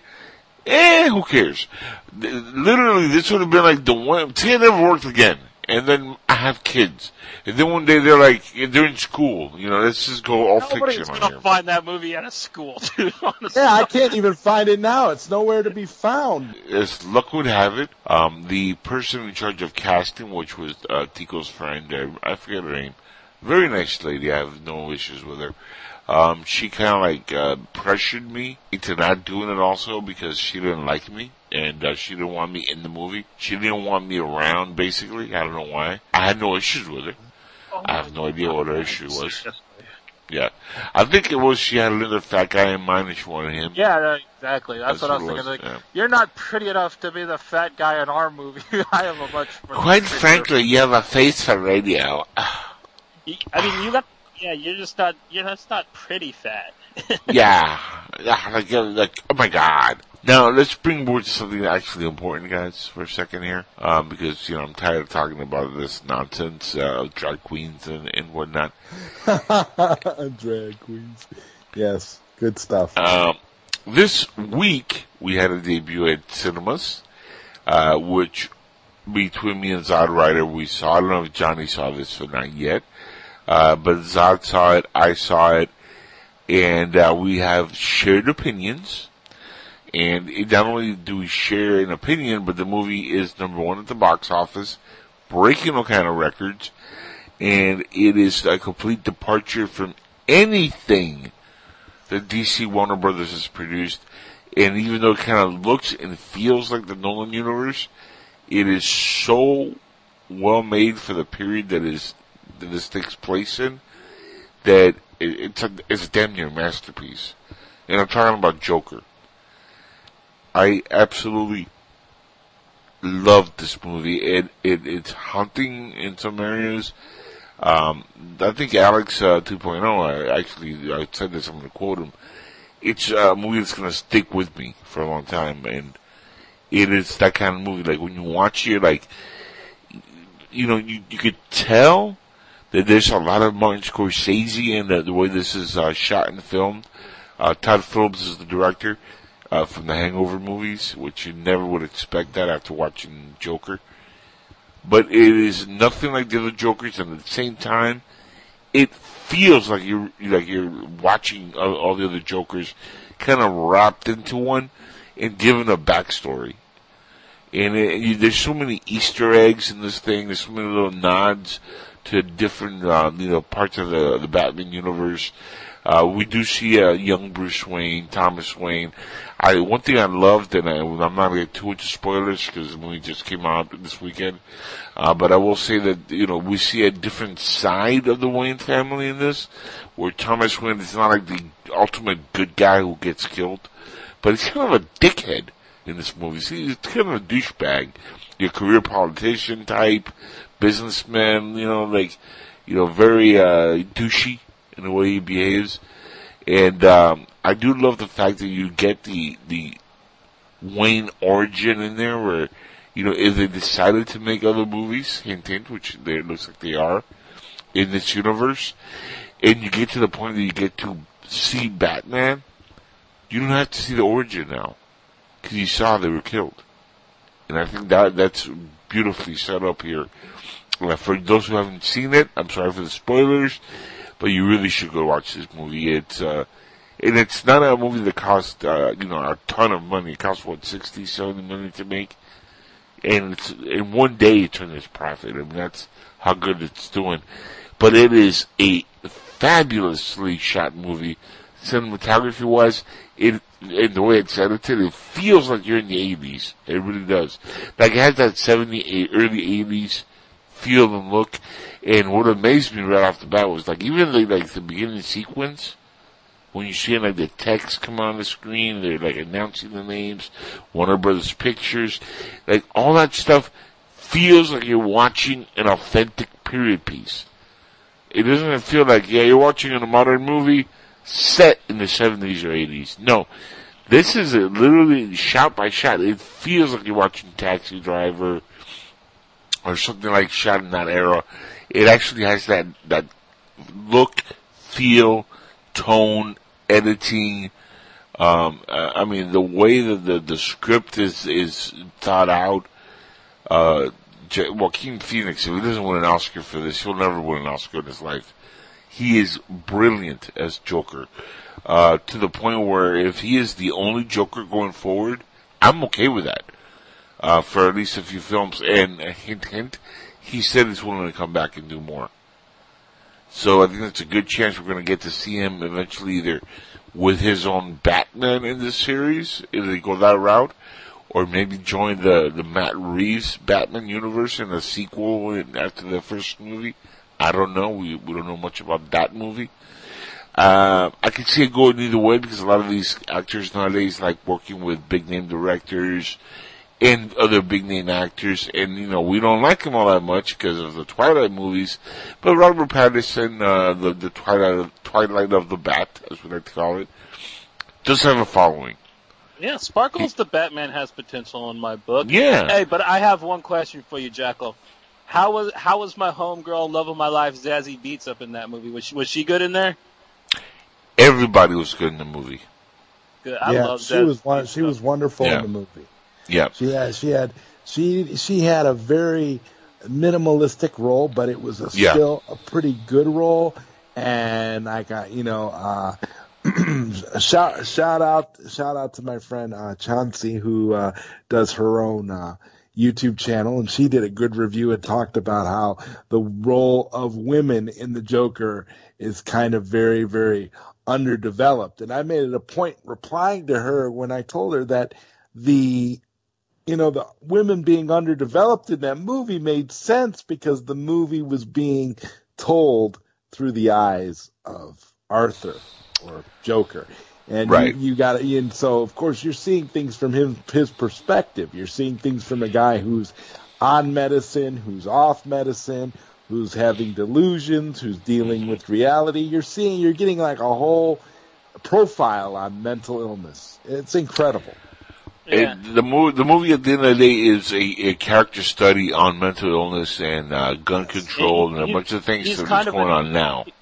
He's kind of an incel too, right? In this a little bit, right? So like there would be a Uh, I don't reason know. I wouldn't say he's an incel. Well, I- he's he's not really a hit with the women, so there's a reason why why a guy like him would have a minimal female interactions in his life, right? Basically. Well, that's not necessarily the issue, and and this is something that I and when Dara were talking about this, I kind of uh, connected a little bit with the character because the whole purpose of like what happens to him early on is, and I don't want to get again towards the spoilers, but he has a heavy you know relationship with his mother, who is kind of you know It's like a Norman Bates kind of thing, almost. Kind of. Not Um, not as not as like to the end he kind of becomes but it's Yeah. more.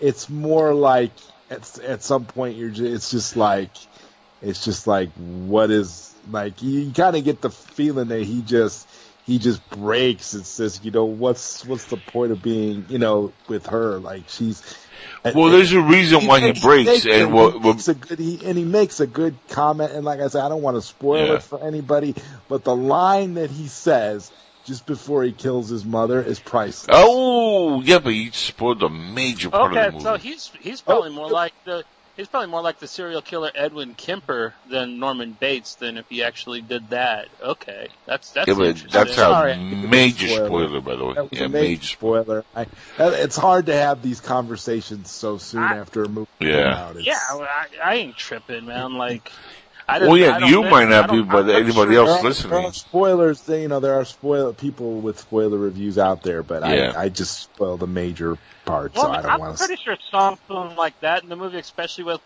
it's kind of telegraphed that it's coming, like when you're watching the film, right? So, like, sure No, when not really. No, Not really. no, no. It, it, the thing is, what happens in the movie, at all. and uh, unless you're paying attention to like every piece of dialogue, there's a, there's a part of the movie where it kind of explains and lays out why he does it, and um, that's where I cut off on being connected to that part of the storyline. Is you know the original uh, purpose of him and his mother was he's caring for his mom.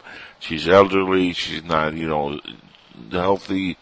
And I could definitely relate to that dealing with my own personal, you know, issues with my mother who passed away, but in a different setting, she passes away here. Uh, like Zod said, he actually kills his mother. I didn't kill my mom, but he kills his mom. And, um, it, it's a, a, a terrible, you know, I, scene. I have a question though, Jack. but the, the twist is so brilliant, the Do way they, do put it. believe, and I, this is just something that I, I had just thought about right now, just dawned on me the way the scene played out. Do you Uh-huh. believe that he really did kill his mother or that he killed his mother in his mind? Because No. There's some stuff in that scene that I, I, it's like you kind of, there's a lot of stuff where it's, where it's pretty much spelled out what's in his head and what's in it, what isn't. But some of those stuff, Mhm. some of the stuff is kind of blurred. So I, I, I was going to ask your interpretation on that after the show, but since we already spoiled, I already spoiled that part. I figured I'd ask.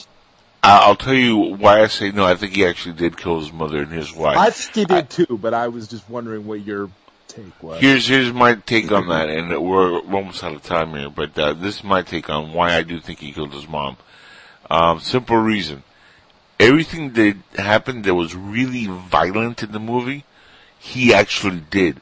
The moments of tenderness, if you watch the movie, the moments where he has like this tender moment, like with the neighbor, for example, Right, on the right, elevator.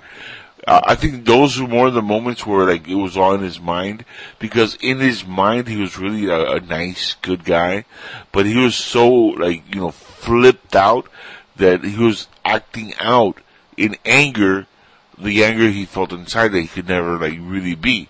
So when he becomes the Joker character and he starts going down the rabbit hole, and that's you know when he kills his mom. When that starts happening, he crosses that line every violent act, including what happens to Murray, the uh, talk show host, played by Oh, Robert De Niro. Yeah. Yeah. What happens to him? All that really happened. Like he did those things, Oh, and cool. at the end of the movie, I think he doesn't give a shit, and that's where like it becomes kind of like psycho Norman Bates because even the way he's talking to him, it's very much like like he's talking as his mother. Like you notice he like switches personality a little bit. He stops he stops talking like you know like the Joker and he like adapts almost like a feminine like style of uh, you know moving and, and talking. And I don't know if I'm the only one that caught on to that. Um, but I noticed that and that's almost uh, like I, I had that yeah, I, I kind of felt like there was some sort of psycho Norman homage Bates. in there a little bit. Yeah. Yeah. which made sense if you watch the movie. The characterization is kind of like Psycho meets the Joker meets the Nolan trilogy Joker because he, he resembles like a a pre Heath Ledger Joker in some of the scenes. He kind of does even the body movements and stuff. Uh, there's a little bit of Heath Ledger in there. Uh, there's no acid dropping like in uh, Batman '89. In fact, there's really almost no connections to that movie um, at all. Even Easter egg wise, I didn't really like notice anything. This is more like geared towards the Dark Knight trilogy and, and the way it tone and feel.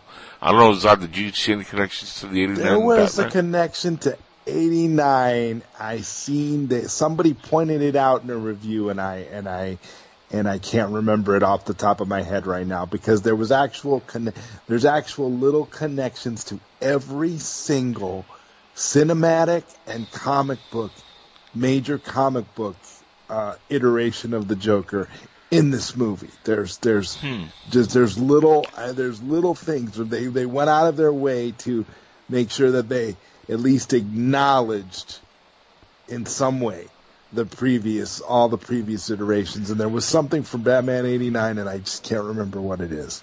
It There must is- have been, I there- is small something little in- cameo. There is something in the movie that's from Batman '89. There's lit- literally something. I just can't. I just can't remember what it is. I'll have to. Uh, They probably have him say one of the offhand things that Jack Nicholson said because there's a lot of really kind of cool, clever, like almost um, surreal quotes that Jack Nicholson said as the Joker that they could have probably slipped in and had Phoenix say without a lot of people noticing. There was So, like, something. it, it was been something. like that. I, I don't know if it was actually if it was actually something he said or did, or if it was an actual prop from Batman Air '89. If it was actually a physical thing, but there's something in the movie that was from Batman '89, and I just can't remember right now what it is. I'll have to. Well, when you can't when you can't figure it out, Google it out. So we'll Google that and then give you guys an update, or just Google it yourself and see for Yeah. yourself. I mean that always works. Uh, but I, I didn't notice it. I did notice a lot of the other uh, kind of cameos, not cameos, but Easter eggs and little tie-ins and, and nods and whatnot. Uh, but again, at, the end of the day, I give the movie a, a per, almost a perfect score. This is as close to a DC masterpiece as you're going to get, not including the main good guy. Again, you're watching this from the villain's perspective, but he's also really not the villain. Like the way they play it out, you have sympathy for this Joker, uh, for Arthur Fleck to a certain extent. Obviously, when he starts killing people, you're like, well, sympathy out the window. But the first act, which a lot of people are like, oh, it's so boring and dragged. Bullshit. That is a perfect setup for Act 2 and 3 in the movie, which pays Yeah. off beautifully. I, don't love the first people that- act. I don't get people that say people said the same thing last year with Mandy, and I'm like, yeah, dude, you have to sit through a half hour of some dialogue, but then after that, it's one of the greatest fucking horror movies ever made. Abs- So- absolutely, So just yeah. sit, just sit through that shit, and because it, it's probably needed to get to the point where Right. the movie actually gets exciting. Exactly. That's that's what it's it's here. If you don't have that first act, then the movie's gonna feel like a rush, you know, movie, and you're gonna be like, "What the fuck?" You know, like, why did he do this, this, this, this, and this? But if you actually sit there and you don't go pee ten minutes in, like I think that's what happened here, and you actually pay attention to what's happening dialogue wise. I love the scene, by the way, where he's like in in, in the uh, apartment, and the guy, the goons come up to him with a little midget, and he stabs one, and I stabs him in the fucking head. And then he lets the midget go and he kisses him on the forehead. And he's like, you've always been good to me. Go ahead. And the midget can't get out of the apartment because he can't reach the lock. I was like, oh, that's so funny. That's, and then he gets up and I'm like, you, everybody's like, oh, he's gonna kill the midget. He's gonna kill the midget. How cool would this be? He will slaughter a midget on the, and then he doesn't kill the midget. The midget lives. You just spoil. You just spoiled an, e- an even bigger great part. I thought that was the best scene in the movie. Jack, the way he, the way he, the way he did that, the whole, the way the whole scene was set up, it was so great because the tension during that scene where you thought, "Oh my god," and the way they set it up was like the perfect joke ever. The, the best perfect joke ever. dude. That was not only the best joke, but the, the midget played it off beautifully. I, mean, I'm, I'm sorry, I know I'm being like politically incorrect. The little people, the wee person. Uh, he, the way that was set up was, uh, again, the tension was beautiful. The scene plays off really, really, really funny. Uh, and dare I say it, kind of scary because you don't know what's going to happen to the midget. Like, you, there's a moment there you're like, is he going to do it? Is he not? Uh, you know, I can imagine, you know, sitting there, like say in the 80s, this, this movie would have come on in the 80s, and you're sitting there watching this for the first time, you, you'd be freaking out because it has also a little element of like Silence of the Lamb, like the way it's shot, and, you know, like, I mean, there's so many different things in this movie that when you watch it, you're like, God, where, why has Todd Phillips been wasting his time on like the Hangover movies? He should be doing more stuff like this.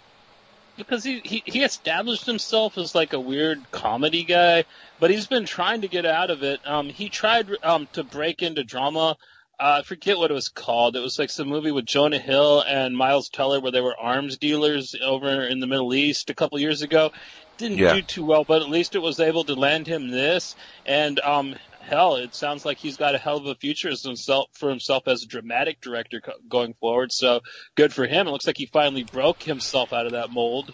'Cause Yeah. That's the thing. He did Road Trip, and then and then he did Old School, and then after that, that's that's what people expected. You're like, okay, you do them stupid comedy movies now. No, go make a stupid comedy where a guy gets drunk and gets bit by a snake. That's what you do, Todd. Go make it. Yep.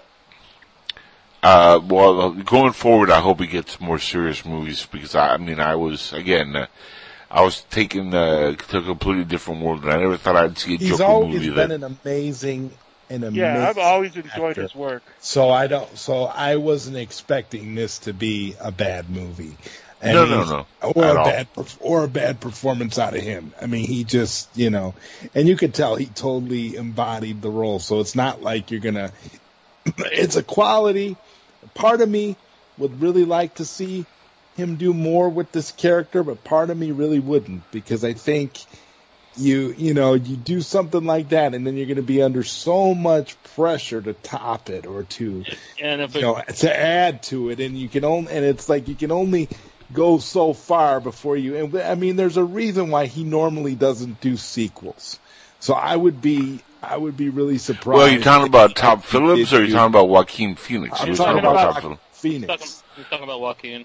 Yeah, we're talking. We were talking about Todd Phillips. You you, come, you jump to a different person altogether Oh, here. Okay. Yeah. That, I was kind of like halfway halfway through that. I was like, wait a second, we're not on the same page here. But I know, but I, I agree. Joaquin Phoenix was, you know, fantastic as Joker. Um, but he's agreeing to do a sequel to this. So, you know, I well, think has there's a good agreed, chance. or did he just say that if the opportunity arose and something was good, that he would actually that he would That- do it? what because that's Todd heard Phillips today. actually said because Todd Phillips actually said because he was asked point blank if if there was if he was at some point this Joker was going to connect to the Matt Reeve Batman movie, and he said absolutely not. yeah, So is, he, he was Yeah. to the point first one, but does that mean the sequel won't connect? I, I, See- I don't know. I'm just saying- Ah. No, he- well, well, dude, if the Matt Reeves Batman movie comes out and it's not as good as we all kind of hope it, wa- really want it to be, would you really want to see this Joker that you think is rad No, show up? N- there? uh, not at all. And that's That's but that- that's the- where I'm agreeing with um Zod Yeah. here. There's there's something about like when you have something that comes out that's this good that like it might as well just like enjoy the one thing that this was really good. I under- I Instead understand that. trying have it pooped out into something to to have more, but it's not as good. But here's And- the thing. But here's the thing. Matt Reeves did make good Planet of the Apes movies. He's a good director. But we know that much. Are nowhere, those, no movies are nowhere near when it comes to quality level what this movie put out, bro. I mean, No, no, no, no, no. that's But he knows. No, but he That knows how to do it. director- No, hold on, hold on, but no, hold on. But he knows how to do action. We know that he knows how to do CGI really well. And nobody could say on this call that they they knew Todd Phillips was going to knock this out of the park like this. I, Nobody could have called that. hopes, man, because that was Hopes is one really- thing, but nobody gets go on record saying they knew 100% that was going to happen.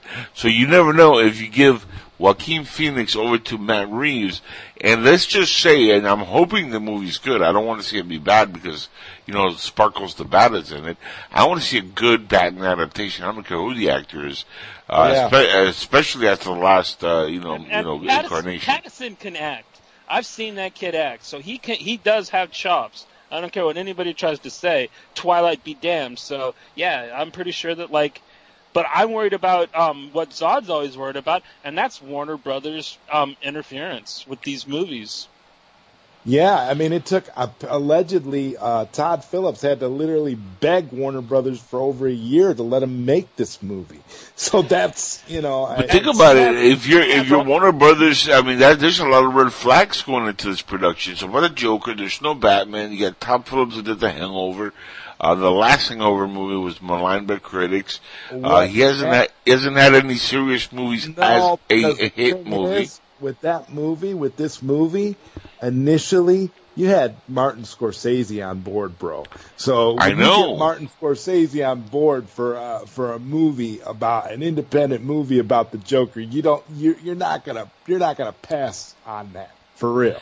That's just But not he he was In this but he wasn't directing. He was a consultant on the movie. Like he was a brought him in. consultant, and at one point, well, An at executive one point he was an exec. At Yeah. one point, he was an executive producer with Right. with oppor- with an opportunity to direct, and he had to he had to step away from the project because of some other project he was working on. Yeah, he's Correct. making But- that Netflix movie, The Irishman, instead. Right. Which that- that's that why the red- that's under the red flag. You lose your you know your possible They, director, they and it's a, him. He, and he it's Martin. Yeah, but it's uh, I understand that, but it's Martin Scorsese, and he walks, and then now you're bringing in Todd Phillips again. Then follow the narrative before you talk over me.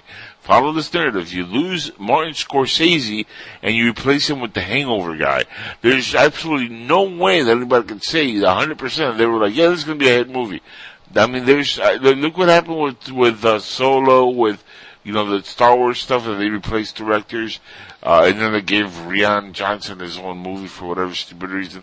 Uh, you know, when you start meddling with the with the thought process uh, of a movie, uh, who was there from the initial in, in, in inception of the movie, name drop one of uh, Nolan's movies. But when you when you're doing you know that much work, and then you you know whatever, and then you go in and you replace him with the guy who did The Hangover, you know that's a red flag for a lot of people. And uh, I'm just happy it came out this good. And uh, again, going forward, I hope he kind of like goes in and says, "Okay, I'll do a sequel," because he's done sequels. It's not like he's foreign to that, and he continues to in this path. But if Matt Reeves does a good job and he nails Batman the way you know we're hoping, and the way we wanted to do good on Batman, and it, that's a huge movie. And he's directed other big movies before.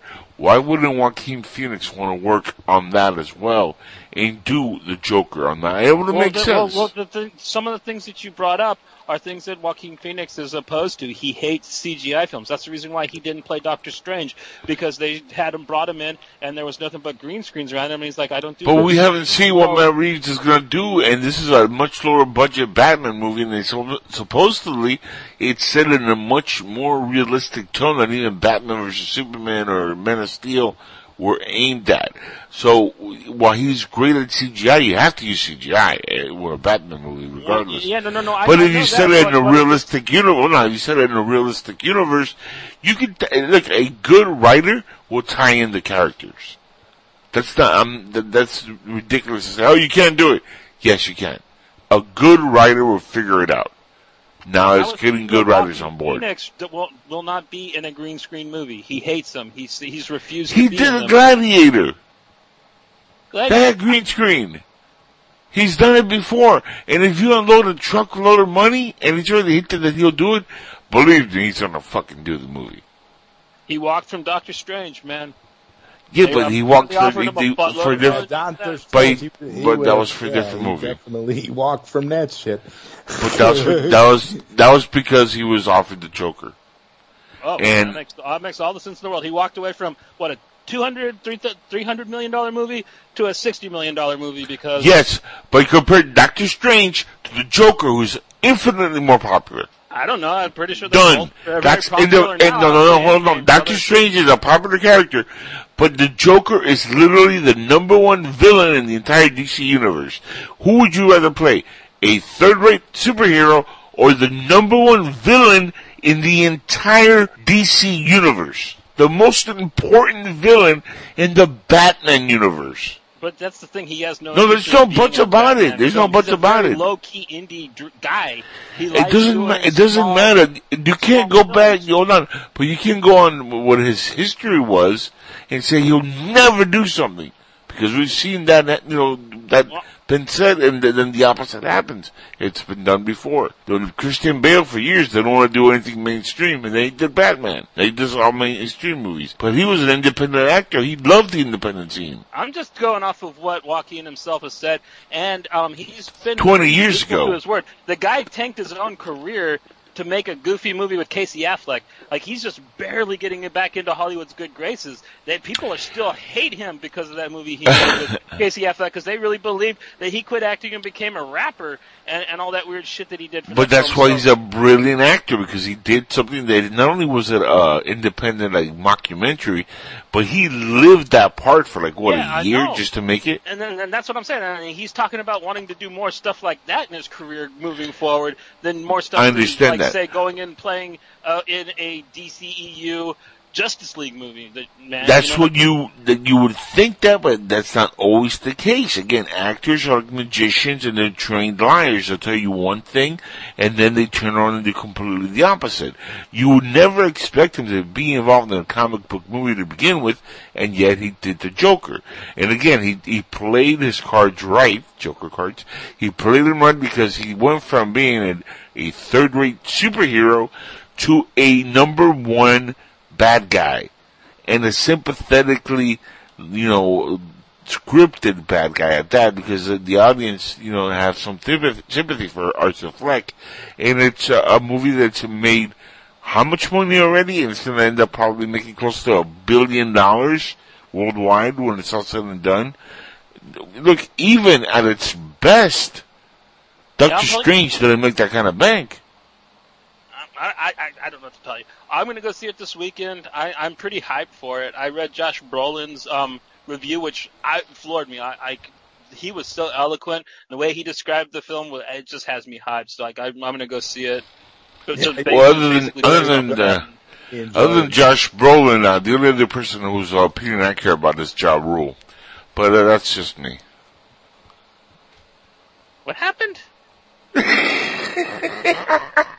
No joking, lad. You remember Dave Chappelle's skit about Ja Rule? Um, Nah, No. no, Those out there who I'll- will I'll have to remember, um, because yeah, I love yeah. Ja Rule jokes. So That was a Ja Rule joke. It was about 9-11 and like, you know, how 9-11 happened everybody's like, no, we gotta like, you know, like, like we have Ja Rule on the line and we're gonna have to, you know, see what he thinks about it. Like, yeah, when things happen like 9-11, like that's why I wanted to find Ja Rule. Like, we must talk to Ja. Like, we gotta get Ja Rule's opinion on this shit. Like, no, motherfucker, like, buildings were just struck by, by terrorists. Who gives a fuck what Ja Rule thinks of this? That was a very funny skit by, uh, Dave Chappelle. But anyway, um, Joker was the number one movie of the week, guys. Uh, it made a buttload of money. In fact, I'm going to go into this, uh, the box office uh, for the week here in a second. Um, but when I say a buttload of money, I'm talking about a buttload of money. Uh, it's uh, let's see. Right now, the Joker is sitting at 129 million dollars domestically, and it opened up uh, what on October 4th. It's already got 281 million dollars worldwide, and it opened up again on October 4th. That's a lot of money for six days, one week. That's 281 million in six days on a 55 million dollar budget. Just put that into perspective, guys. Movie's gonna get to a half a billion easy, close to a billion. Now, this is the second uh, character uh, movie that like this we have, uh, which is like a villain centric movie that does this kind of numbers. Venom did this for Sony. That's messed up to compare this movie to Villain after all the shit, all the No, glorious no, shit you just this is it. Infinitely Venom no, great, no. Venom I'm, awesome I'm film, talking about box office. I'm hold on, hold on, Johnny, hold on. I'm talking about box office numbers alone. This is an infinitely better movie when it comes to the quality of a film. I enjoyed Venom. Yeah, I loved Joker. Well, to you, and No, no, no, no, no. It, it's it's great to watch. It's enjoyable as hell, but it's it's it's a terrible movie. No, I'm- not saying it's a masterpiece, but it's an enjoyable bad movie. But Yeah. it's still it's an enjoyable movie. Um, you know, it, it was uh, what it was, but it made a crap load of money for Sony. This is going in that same direction for Warner Brothers, which proves there's a market for these kind of films out there, for these standalone movies or whatever you want to call them, that deal with the bad guys in a different light of, you know, view or different take, uh, from a different perspective, you know, where they're not really the bad guys, they but they, you know, you know they're gonna become the main bad guys or the main villains. uh, at some point. and I like the fact that at least in this one, uh, you, you really didn't get that in Venom, but in this one you actually see the Waynes, you see young Bruce, Thomas, Martha, yes, Martha's in this, and uh, big uh, nod to the uh, Batman the Superman. The pearls on this when uh, the Waynes died in the movie. Big spoiler there, I guess. And let's also Again. not forget that Excalibur was playing at the theater as well. Yes, and that's another nod. Um, and one thing I loved is that it wasn't the Joker who killed the Waynes. It was uh, just a street thug with a Joker mask on, or just a clown mask, really. And Joe that's Chill. that street thug could have been Joe Chill. And uh, we don't know because you know they didn't expand on it, but it was a random street thug for now. But there's a good chance it was Joe Chill, which would have gone with the comics, and that would be just another great nod of the comics, and also uh, even the, the Nolan movies because they used Joe Chill as the killer of the Waynes in the Nolan movies. So again, great adaptation, even though it, it has a realistic tone and feel to it. The Joker movie does uh, at least bring together the entirety of the uh, the canon in, in nods and pieces and parts and it, masterfully. I mean, the the writing is so well put together where you watch and you're like, oh, that's a part of this. That's a part. That's from the Killing Joke. That's from here. That's from there. Uh, you know, there's so many little things uh, that you know when you're if you're a fan out of, of the character or the DC universe. I mean, this is a no-brainer as as a movie, especially if you're like realism, If you're not- realism. even if you're not a fan of the Joker character, this is a great movie to go into because Yeah. you're getting a totally different iter- iteration of the character. So that's so it's got something for everybody. which is amazing. It's a total different iteration, It- but at the same time, it feels like the Joker, like 100%. Is he funny though? Is there at least some good funny jokes in it, unlike the Dark Knight version of the Joker? Uh, I found the humor in the Dark Knight when the Joker was on pretty funny. Some of the scenes, like The the pencil was the only joke he tried to make. What do you? no, but, bro, even like the the way he talks to um Rachel, he's like, "Look, tell you about the scars?" I mean, I found that to be hysterical because he lies, and that's the Joker. Like he tells different stories of how he got the scars because Well, they're all I- lies. I, I, but but about Joaquin Phoenix is is his is his Joker funny? Is does he actually do some jokes up in the? Sh- oh, he does jokes, but they're not funny. Yeah, that's that's that's really the punchline with this Joker. Yeah. He's really not funny. He wants to be, but see, he has a mental illness, so it's mm-hmm. it's, it's That's But but but which, he at least tells yeah. jokes. He doesn't just. yeah, he Oh, but- about- but about his- he's a comedian in the movie. He's not just a clown. He, he goes on stage as a comedian, bombs really badly, but in his mind he thought he did good. And uh, when he realizes he bombs and people are laughing at him, not with him, that kind of Now, triggers. To answer your question. Johnny, there's a lot more funny stuff with Joaquin Phoenix than there was with uh, Heath Ledger. Yes, just, Yeah, just to answer your question.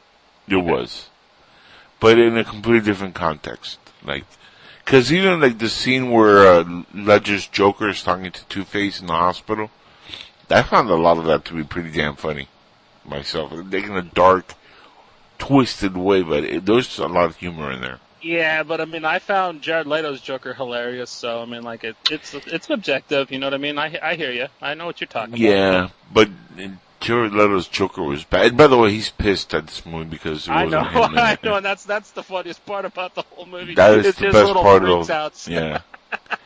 Yeah, Not only is he freaking rolling. out, like he he's sworn off ever I think doing another Joker movie because of it. He's like, I'm done. Never again will I be the Joker, and then we applaud that actually on the Didn't show. he say that He's after actually got some scenes in Birds of Prey, though, so he's? Yeah, they've already filmed his dumbass in a movie. I wonder Yeah, but they're they- shooting they it cut him out. or what. No, they cut him out. He's he's not really going to be in the movie. Like it, the same thing that happened in Suicide Squad happened in Birds of Prey. He he's completely cut out of the movie more or What do you less. guys think about the That's not trailer what of that? in there. What do you guys, what do you guys think about the trailer the of that? Oh. Oh, done one at a time, guys. I can't do both here. I'm not rotisserie chicken guy. Zod, Johnny, No, I'm just. take I a heard turn. he's in movie. That's all I'm saying.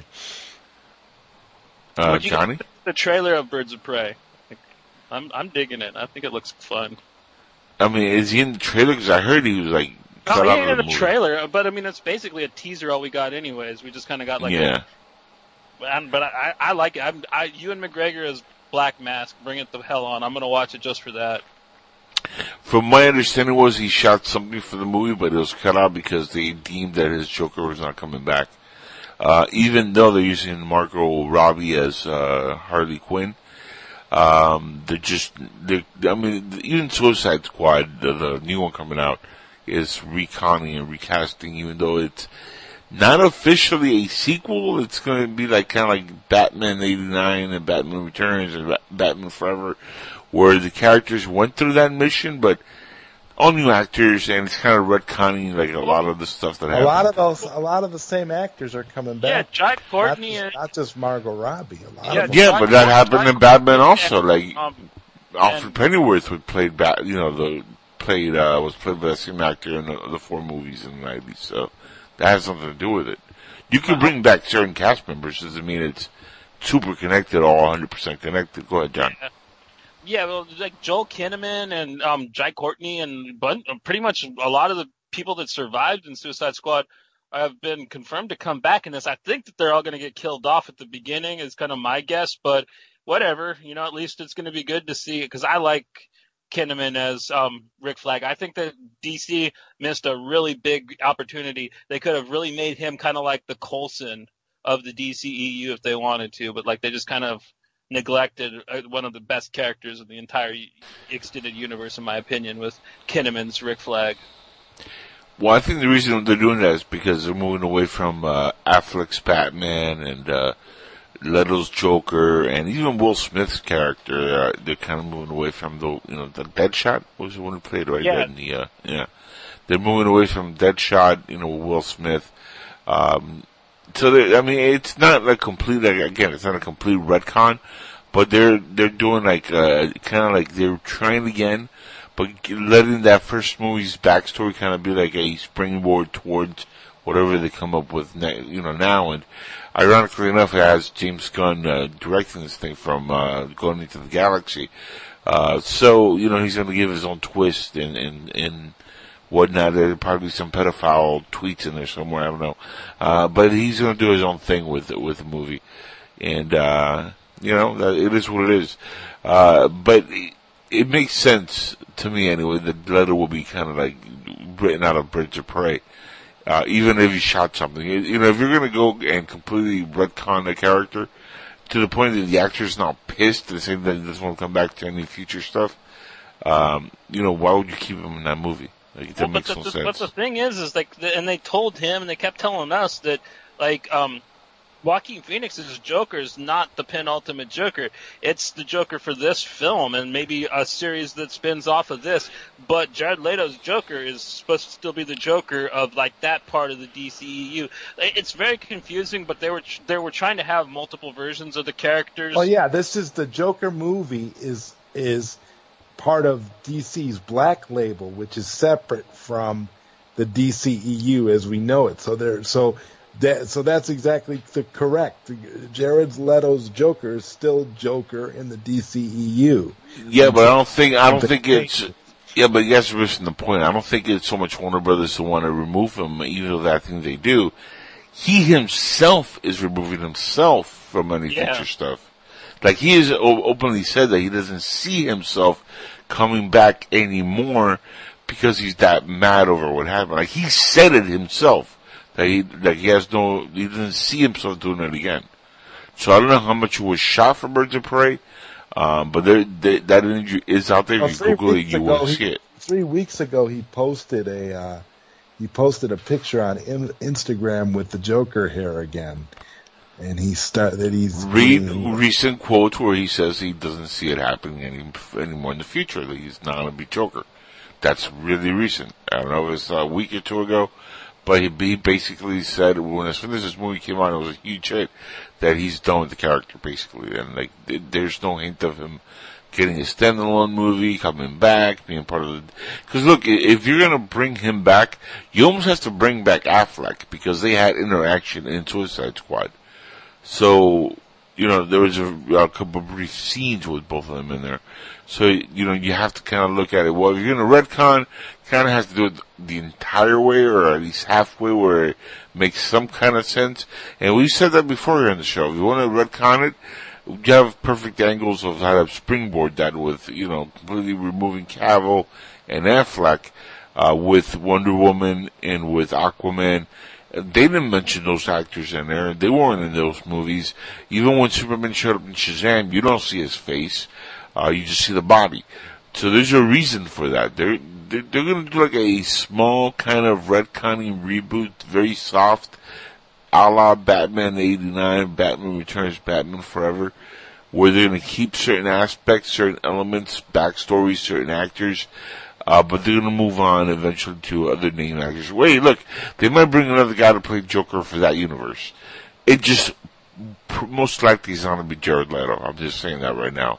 Um, from indi- indications of the actor himself in recent interviews. I'm not talking about three weeks or a month ago.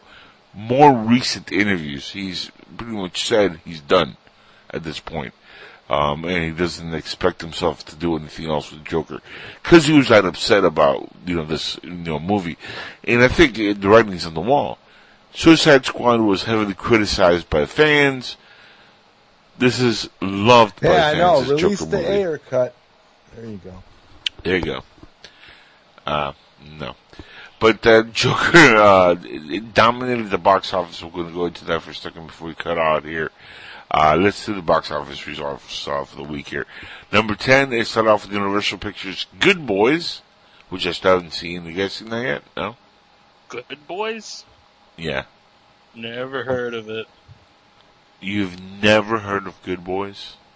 No, I haven't been really paying attention to movies, man. I've been grinding YouTube videos out and shit. Like, It actually, it, it looks pretty funny. It's about, but it's three kids and it looks pretty, uh, pretty funny. It's rated R.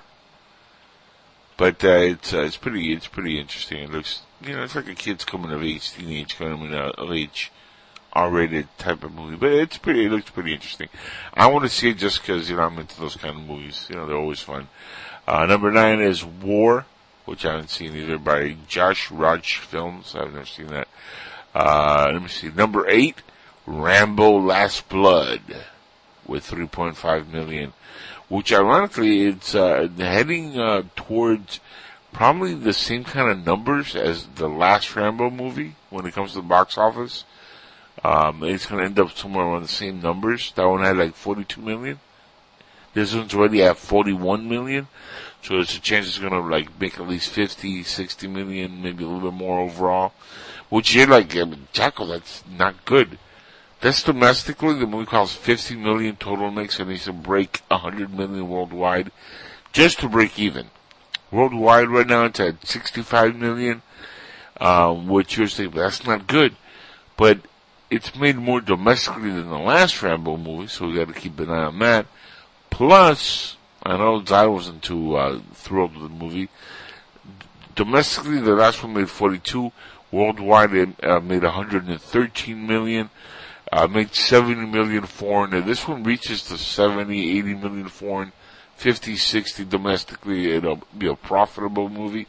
It opens the door for possibly another Rambo movie, which I do want to see at least a sixth and final installment.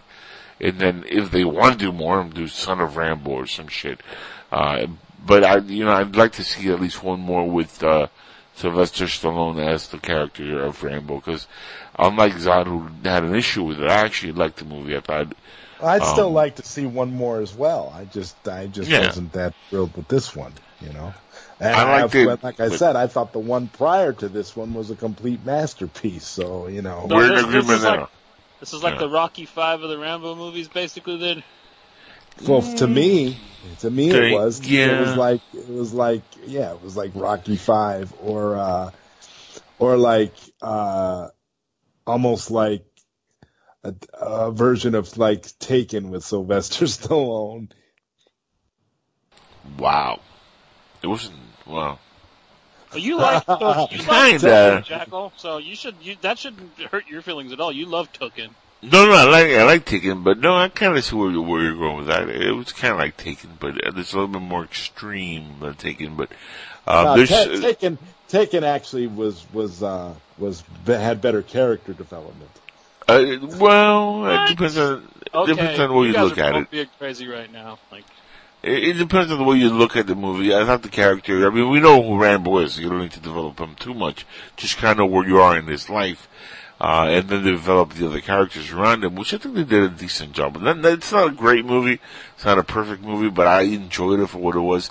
But yeah, it's the number fifth in the, the Rambo movie, uh, series. But Uh, just be honest though, where where would you where would you rank it amongst the other Rambo movies though, man? Like seriously. would you say it's Well, better or worse than Part Three? or? Because honestly, I think part three is better for sure. I'll say this: uh, the first one is a masterpiece, so you Yeah. cannot mess with that first one. It's a, it's a perfect movie. Uh, the second one was uh, as good as a sequel to an action movie has ever been made in my book. Um, if. I, I, in fact, I, I think that in some levels, it tops the first one in some levels, not overall, but in some parts, and especially the action sequences and, and the way he rescues the folks in Vietnam, the, the the girl and the necklace. There's so much iconic stuff in that sequel, um, which uh, you know it's tough to say, you know, which is the best one, but you always not a nod to the first one because that first one's so damn good. So I wouldn't put this anywhere near the first two. I'd say it's very close to being better than the third one. Not quite, because I do like some of the, the political stuff in that third one, which a lot of folks didn't pick up on, like he joins Al Qaeda. A lot of people didn't pick up on that. They're like, really? And I'm like, yeah, you gotta watch the movie again. But he kinda, he helps Al Qaeda in the movie. Yeah. And, uh, you know, people who don't know about politics back then, they didn't know that that was a thing back then. Um, so it kind of like tells you how even Al Qaeda was developed. So that was cool. So, but it, it, this deals with the cartel, the Mexican cartel. So it has a kind of like, you know, weird connection to that third movie in that sense because it deals with something that's, you know, a foreign entity dealing with Rambo in, in a way that he has to get involved. Even though he doesn't really want to get involved, he is forced to get involved with them. Um, so in, in that sense, it's very close to the third one, but I'll give a nod to the third one because I think that original Rambo trilogy was just a perfect one, two, and three when it comes to like setting each one up. Uh, even though the third one was the weakest of the three. Um, now with the last part four, what makes that such a masterpiece is because a it's dealing with real events that's really happening in that area of the world. Um, two, or B, uh, Rambo is at an age where he doesn't give a shit anymore and he literally rips people's fucking throats out of their throat socket. Like, he literally does that in the movie. And when you see it on screen, it's beautiful. It's a very woke moment. It's a very And, uh, brutal film, yeah, man. Like the, Yeah. the, the gore, like when he uh, at the end when all them fools are running up the hill and he's got the 50 cal and he's just mowing them down and like they're getting blown to Done. pieces. Yeah, you're just like, wow, Yeah. whoa, what the fuck? This Yes. is bad. I mean, like I ain't seen action shots like that in a long time. No, That he, gory. he went well and over on that movie and he did a brilliant job. But he directed that one, so it's a big difference from this one and that one. The director here is a little more softer. This has almost like a telenovela, um, second act. No, I'm dead serious. They even speak Spanish and it's shot a lot of Yeah, like, yeah, me too. supposedly Mexico and yeah. Exactly So, so it feels like you're, you're watching the first act and you're like, this is cool. You see where Rambo is in his life and you see him interact with this adopted niece that he takes under his wing and, you know, he, he's, he's helping this old lady out and what great characterization to see where he is at a much older age. And then it goes into a telenovela for about 40 minutes. You're like, what the fuck just happened? But then when you actually watch the, like, the drama unfold, you're like, okay, well, and I, there's parts in there that, that even I connected to with, you know, family members that are Spanish, and I'm like, oh, okay, I, that hit me at home, so I kind of like, you know, I have a feel for that scene. And there's scenes like that where I'm like, okay, the writing was really spot on in this and that or whatever. So the writing wasn't bad. It all depends on what you were expecting, I think, and what you got. And that's where I think some people are like, were like, what the fuck? Because they weren't expecting that. Um, but the third act completely pays off for me. When he's fighting these guys, when he's in the trenches, and a lot of it is really claustrophobic because it, it takes place within his compound. And, um, you know, he's, it's like Home Alone meets Rambo in a lot of sense. And, uh, it's really well shot, I thought. I mean, again, directing is not bad, but it's not great. And I think that's because Stallone didn't direct it. And I think if, he, if they do a six movie, he should direct it himself. He should just like write it, direct it, and star in it, and just go out with a big, biggest bang possible. Because I think that will be what really puts the icing on the Rambo cake uh, if he if he comes back and does that. Um, because he's a, he's a great director. I mean, it's just, look, for whatever you want to say for action movies, Sylvester Stallone has done good work over the years. He hasn't done many movies as a director, but what he has done has been good. I mean, A I, lot I of it, a lot of it's been critically lauded. I mean, like he did the um, he did all the shit for the first Rocky film, right? And like he won awards for that. Well, he uh, he wrote the movie. He didn't direct it. Uh, that actually the director of the Karate Kid directed the first Rocky Oh, okay. movie. Yeah, uh, which wa- that's how the, that's why the Karate Kid kind of feels like Rocky mixed in with For the Karate kids? Kid. Yeah, that's what it, it was. That's really what the Karate Kid was supposed to be, Rocky for kids. Um, but you know, he did Rocky two, Rocky three, the best one, Rocky four with the Russian. He did that with uh, um, Dolph Lundgren. So he did the best Rocky movie. He did um, Rambo, um, the last one uh, before this one, John Rambo. He did that one. Uh, let's see what uh, he did. Paradise Alley as the director. He he actually directed Staying Alive in the seventies or eighty three when that came out. Which you know we joke about that now, but Staying Alive back then was a huge movie. I mean that is a uh, what a John Travolta was the yeah, main that, that that's the yeah. sequel to um Saturday Night Fever. Correct. And that made what close to sixty five million, which back then that kind of movie with like a three million dollar budget, huge, right? And uh he directed that. Uh so I mean he has What? uh, uh, interesting body of work. He did the Expendables He also, had, and a, uh, he had a lot to do with Cobra, right? I, I don't. He didn't direct that either, but like he, No. he wrote it, and he had, he had a lot to do with the production of that though as well, Yeah. right? Yeah. No, if you go back to his writing credits, I mean, yeah, he's, he wrote Cobra, um, Staying Alive, First Blood, which was an adaptation from a book. He didn't write the initial book, he wrote the script adaptation. And, uh, he did Rocky 3, Rocky 2, Paradise Alley. One of my favorite old movies, Fist, from 78. Love that movie.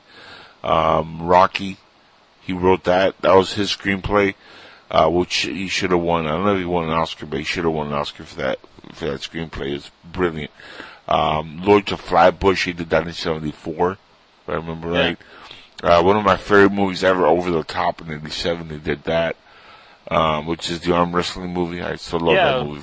Yeah, yeah. They even they even talked about that in Cobra Kai. They're like, we're going over to the Hawk's house. We're going to watch the movie Over the Top. Yeah. I'm like, yes. You're going to go. I love it. that movie. Uh, Cliffhanger, which is a very underrated action movie, and I, that's uh, another one he did. Uh, and one of my, uh, personal favorites, cause I love, uh, you know, cars and racing, Driven. He did that. That was not as great a movie, but he did write it and the script is really tight. Um, he didn't direct it, but he wrote it. Uh, Expendables, he, he wrote all, I think all three Expendable movies, he wrote them. So I mean, he's a, a very good action writer. And, And he has- and, and he likes to be in on what he's working on, which I, I always thought was really Right. cool about him. He he likes to be very hands on and he, to make sure that like his movies are going to be something that he's going to be proud of, at least in his own Yep. type of his own like little genre he's kind of ca- carved out for himself. Um, I really want to see this Rambo. I, I'm excited for it. Um, I want to like my favorites. I'd have to go with one is my favorite Rambo, then four, then two, and then three. And that that's how I'd rank the Rambo movies personally. Yeah, I, I'm, I'm with you. I'm like one, two, three, and I'm in four and, and five. I mean, almost in that order. It, it's it's funny, but when you watch them, like, yeah, that's kind of the order. But it, you know, this new one to me is very close to the third one in tone, um, and and kind of like the the not that so much in tone, but like in the storyline, the way some of the things connect, you know, like the Al Qaeda cartel. There's you know certain things that really do kind of like make you know remind you of the of the original movies. And again, you're getting a much older Rambo. It's not like he's a spring chicken anymore. Uh, he's, you know, up there in age, and he looks and it feels like you're watching an older Rambo. The, even John Rambo, you're like, damn, this guy's in his 60s and he's doing all this shit. He doesn't look at her, it doesn't feel like he's that old.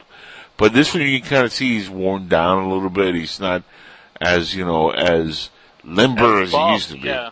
Yeah. He's also got. He also looks a little. I, looks a little smaller, but then again, he's wearing more clothes than he usually wears as Rambo. At least in the trailers I've seen, so he looks a little smaller than he even usually does as Rambo. No, but let me tell you, if you seen him in interviews, that dude's so jacked up for like being Oh 70. yeah, no, I don't Yeah. think Sylvester still. He's gonna die ripped. You know what I mean? He's gonna be one Yeah. of the guys that. He's gonna, he's gonna die being able to bench press my fat ass, put it that way. yeah. Like he'll be in his deathbed and be like, yeah, there's no problem right here. I can bench press this that dude all day long. Like, yeah, like you know, you're like you go Paulie, you get uh, you know Adrian, you get anybody involved, don't matter, man. I'll bench press all day long. I haven't got a flat line. But like I was saying, man, cause, and he'll just come back cause he's immortal. Like, Yeah. Sylvester Stallone will never fucking die. That's, he just can't. I don't think he'll ever get old too. And that Ralph Macchio. I don't think they'll ever look their fucking age. No, Ralph Macchio's a I was space alien. Cobra Kai, and I'm just like, Jesus, dude, he looks younger than I am, and I know he's got to be 20 years older than I am because he was in high school. I mean, I remember watching Karate Kid when I was like three years old. Bro, and he he's had to been like 55. 18 or 19 then. You know what I mean? He's in his mid he's in his mid fifties.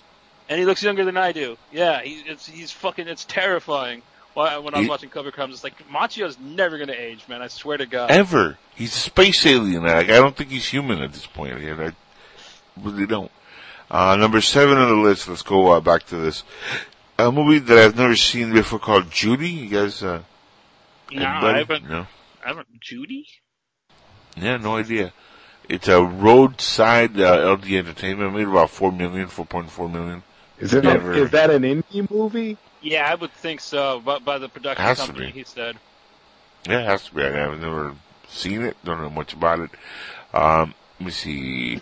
Actually, the the, the movie uh, it it's uh, before uh, well, actually one number six, the one right after that, after Judy, because I have no idea what Judy's about. But this one I actually do want to see. Ad Astra, uh, Disney Fox collaboration, because you know Disney owns Fox now. So Yeah. uh, it, they should just say Disney Buena Vista. I shouldn't even say Yeah, you know, exactly. yeah. They're gonna basically take the Fox label and flush it down the toilet. Yeah. They're not gonna. I mean, why even bother bringing Fox? Just take all this shit and put it in your stream and forget about Fox. Fox is just news and sports now. That's it. Um, but Ad Astra looks really good. That's with Brad Pitt, by the way. He's been. He's actually got a bunch of stuff coming out this year. Mm-hmm. He, He's been busy. Good for him. Yeah, Tommy Lee Jones is in that. Uh, Donald Sutherland is in this movie. Wow. Um, Talk about yeah. old timers, man. That dude's. But great actor. yeah, he is. He's solid. Yeah, so you want to say him and Tommy Lee Jones are old, but they're great actors. Well, and Tommy uh, Lee Jones is young compared to Donald Sutherland, man. well, uh, most people are young compared to Donald Sutherland. Let's be honest. You know. Tommy Jones is old, but like compared to Donald Sutherland, he ain't that old. Tommy Lee Jones is 73, guys. Did you ever think that the guy from The Fugitive would have been that old? Well, I mean, he didn't end up getting famous until he was in his 40s, so yeah. Yeah. He kind of was a late breaker, even though he'd been acting since the 70s. And Donald Sutherland is what, like 83, 84? So like, you know, they're, they're not that far apart, but, uh, yeah, Donald Sutherland, man, what a brilliant career he's had. Uh, but I, I really want to see this movie. It's, it's kind of like a space movie, uh, similar to, uh, the, the Martian with, uh, what's his face? Uh, Matt Damon. Damon! And uh, uh, in in in the one with uh, uh, Matthew McConaughey, um, Interstellar. From- yeah. All right. Come on, Murph, don't make me All right, all right, all right. Come on, Murph. Come on. I Ah, liked Interstellar. Now you're going to talk about a good fucking Nolan film. Now that's one of them. Way better than Encraption was. I gotta say, I'm Matthew McConaughey. All right, all right, all right. That's funny. Matt Damon was in both of those movies. Wow. Yes, he was, Scary. and he played uh, eventually, essentially played the same part. Yeah, he's just like he's just the idiot that like it, never let Matt Damon go into space. His ass is going to get lost. You're going to have to go save him. You notice that uh, uh, like a large body of his work is like he's lost somewhere. and They're like trying to find him. Even Saving Private Ryan, they're like, yeah, we gotta go find this lost soldier.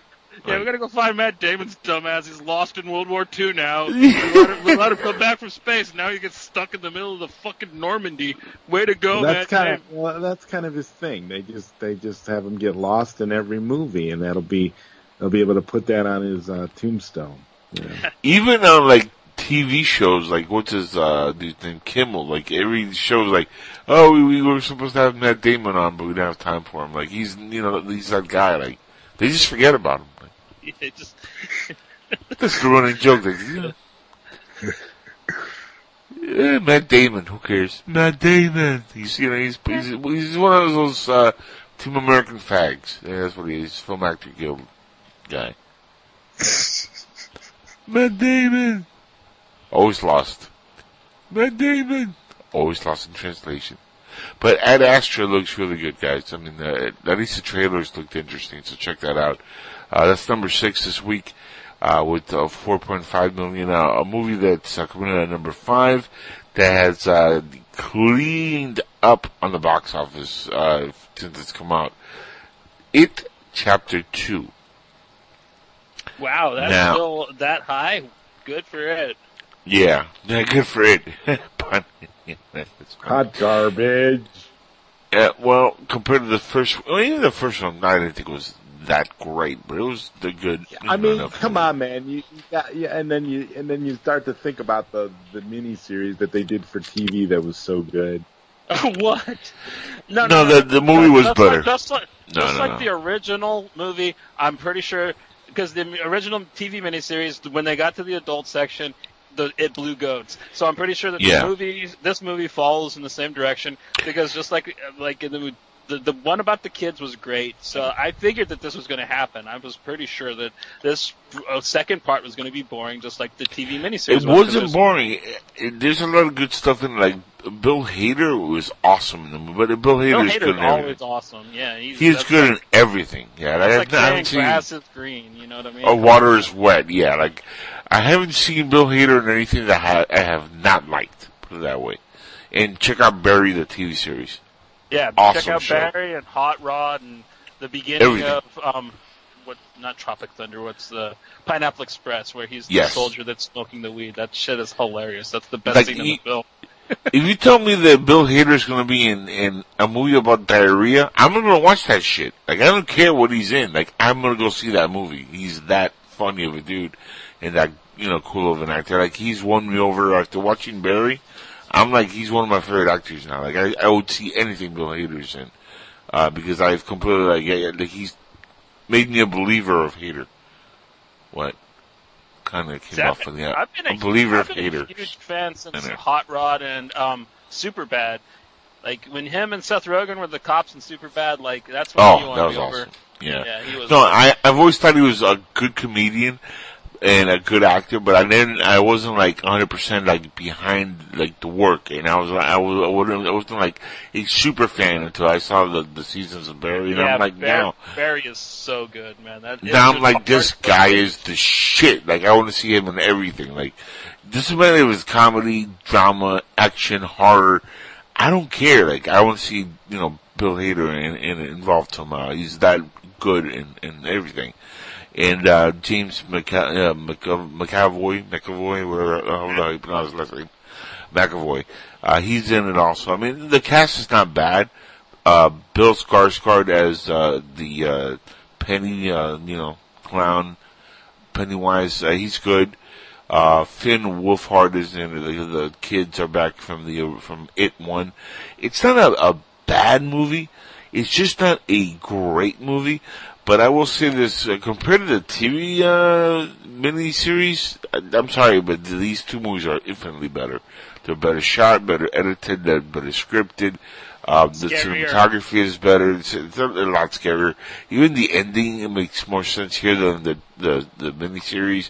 That ending made no sense. The CGI was horrible.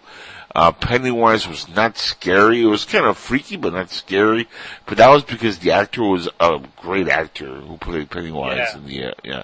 So, Tim Curry for the, you know, the time period he did that movie, I think he nailed the part.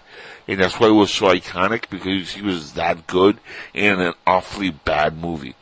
And I'm glad they, they made that adaptation and at least tried to make it serious, whether, you know, everybody is uh, on board or loved it or not. Well, if, if that if that good. TV miniseries didn't get made, we wouldn't get these movies now. The, Correct. The TV miniseries put it in the published consciousness to where it was such a loved thing that it would get to where it is now, and that, that that's how I really see the progression of things. Yeah. Um, I think this would end up like around 500 million worldwide, maybe a little bit more than that. So, I mean, that's, that's phenomenal for the, the budget and being a sequel to, you know, a horror movie. Uh, which, yeah, it might have an It 3, I hear, uh, rumors. Which I don't know how they could do that, but, you know, it's Hollywood, they could always squeeze one more out. Uh, number four, the movie Hustlers, uh, is in there with 6.3 uh, million. Have you guys seen Hustler? Anybody know about Hustler? I've seen I've seen the trailer. It look it looks it looks fun. You know what I mean? I'll I'll check it out probably when it comes out on video. So Zod? No? No, I haven't seen it. I'll probably wait till it comes out on video too. Well, it's, uh, see, it stars, uh, Julia Stiles, um, let's see, Jennifer Lopez, um, Keke Palmer, Constance Wu, and the crowd favorite Usher. Now, um, my question is, do you still want to see it, Zodwriter? I think Zodwriter is, you know, totally throwing up for his last answer. Zodwriter's favorite movie ever is the Mona Lisa Smile, so I think he's definitely still down to check it out. My, Zod? my, No. my most favorite movie ever. What?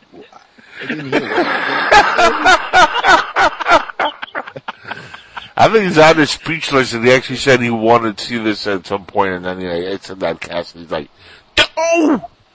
Why did I say that? The Oh. Mona Lisa Smile. What movie? Yeah. Yeah. The Mona Lisa Smile. Oh no, I, I I've never watched it. you say that now, Can't say that I've seen but I Yeah. but I'm, I'm I'm a member of your Facebook fan group of it, man. Come on, you can't lie. It was done in the box of porn. He's Well, like, I, I, you know what? which That- number that was was this weekend? Man, I have no no, no memory of that. he's like, he was, he was like, a box of porn or a Mona Lisa smile? I'm going with Mona Lisa smile. It must be saved on the Z drive, I guess. Yeah, that's, that's Yeah, what he has to Z Drive. Uh, let's see, uh, let's move on from, um, from, uh, Hustlers, uh, cause I had no answer for that. Uh, number three, Downtown Abbey. I'm not surprised. That's pretty popular with old people. I guess.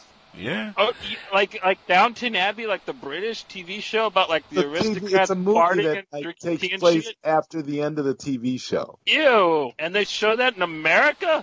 This is America. Yes, sir. That's How what would- I'm saying. It's popular with old people. This is what we need to start bombing Europe and the Middle East constantly for this kind of shit. Like, I we need I to think- stop this. I, we gotta blame Robert Downey Jr. and um, what's his name? Uh, the guy that plays Happy. Because remember when he was in a coma in Iron Man 3? He's Jon like, he like Favreau? worked in Downton Abbey. He thinks that makes him classy. Yeah, with John Jon- Favreau. That's they're, they're Yeah. the reason why Downton Abbey's popular in America. Probably. It's Iron Man. Yeah, but he gets he gets a pass because you know he created Iron Man and Iron Man said it. yeah, yeah. Iron He, Man said it, and that's why it's popular. I, that that's my conclusion. That's what. happy from Iron Man and Spider Man said it, so it must be true. Yeah. I'm pretty sure Uh, Tom Holland, little fucking. We made that really old movie ass was probably on Downton Abbey one time. You know that movie about the Empire and they strike back? Yeah, that's kind of like. Oh, anyway, uh, number th- uh, number two on the list here we have a uh, uh, abominable, abominable, abominable. Yeah, abominable from Universal DWA Pearl with 12 million for the weekend. And, uh, 12 million well made, I guess. I haven't seen that. You guys seen uh, Abominable or Abominable or? It's a movie called uh, Abominable, but it's about it was uh, it's made by the Asylum, and it's it's basically um, Hitchcock's Rear Window, but with a Yeti in it. And great film. If you're ever like Saturday night on Sci-Fi Channel, they're showing Abominable. Watch that. That's great. I don't know what this film is though. I don't think anybody on this call can actually say the name of the movie without fucking it up. Like, just Abominable. yeah, no, it's it's a hard one for some reason. Abominable. That's close enough. It's made 41 million domestically, uh, 81 total worldwide on a 75 million dollar budget, and it came out uh, September 27. So I mean, it, it's still a chance to uh, break even. Um, it needs to get going in uh, the foreign market though, because it looks like it's dying. Um, it, it- I mean, it just you know came on not too long ago here in the states, but it's uh, it's going to be dropping pretty quick. So I don't know how much more it's going to do here. 41, it'll probably end up with somewhere around 70 million here domestically, maybe a little more than that. Um, which is not bad for you know an independent um, CGI cartoonish Horror movie. film? Oh, it's a Yeah. cartoon movie? Okay. Yeah. What Oh, so it's probably talking about like it's probably about a nice abominable snowman, I guess, type of thing. Like, I gotcha. Yeah, I went to Universal uh, CGI kind of cartoon kids weird. It's a PG movie, man. It's not a horror movie, unless they're making like PG horror movies now. Like, I mean, maybe PG stands for before. PG. Stands for uh, pretty gutsy. I don't know. I don't know what it stands for now these They days. used to put out PG horror movies in the eight, in the seventies. like, maybe that's making a comeback. But that's before they know. changed the rating system. That's before they changed the rating system. I'll make it a bet. Old timey Well, joke. I guess. Well, Star Wars used to be rated G. Now it's like PG thirteen. So, or PG before. Wasn't Star Wars G or PG? Yeah, Star Wars used to be. Yeah, um, Yeah. it was- it was because um, it's because Gremlins and um, Indiana Jones Temple of Doom came out, and they were so gory, and they were um, rated PG movies, and Mm-hmm. or at, were they rated G? They were rated something ridiculous, and it freaked everybody in Hollywood out, and like that's why they created PG thirteen, and um, so there was like that middle ground between R and so they could Right. and and it's just screwed up everything ever since. Yep. And like, I know, uh, talking about the rating system for a second, did you guys hear that uh, Disney Plus is not going to allow any PG-13 or R-rated content on Disney Plus? That means that there are some Star Wars movies that are not going to be able to be on Disney Plus because there are some PG-13 rated Star Wars films. Or any of the Marvel films. All the Marvel films are PG. All the Marvel film, majority of the major- Marvel films are PG-13. yeah, but I have a feeling all that stuff is going to be carried over to Hulu. I think that's because remember Disney owns Hulu now, so they owned. No, I know, Uh, but Disney Plus, their big, their big thing that they're saying is all the Marvel and Star Wars stuff they're going to have, and Yeah, that means the Oh. Mandalorian. Original, yeah, but that, that we're talking about the original new content is going to be on there. But the older stuff, I think they're going to end up being, uh, being on Hulu. Like what's already created, will probably go over to Hulu, and what's new, cartoonish, uh, stuff that doesn't have to be, uh, you know, too, uh, in your face or, you know, too over the line. That'll end up on Disney Plus. But I think the older stuff, I mean, it just makes sense. You have Hulu for the adults, and you have Disney Plus more for the family and kids.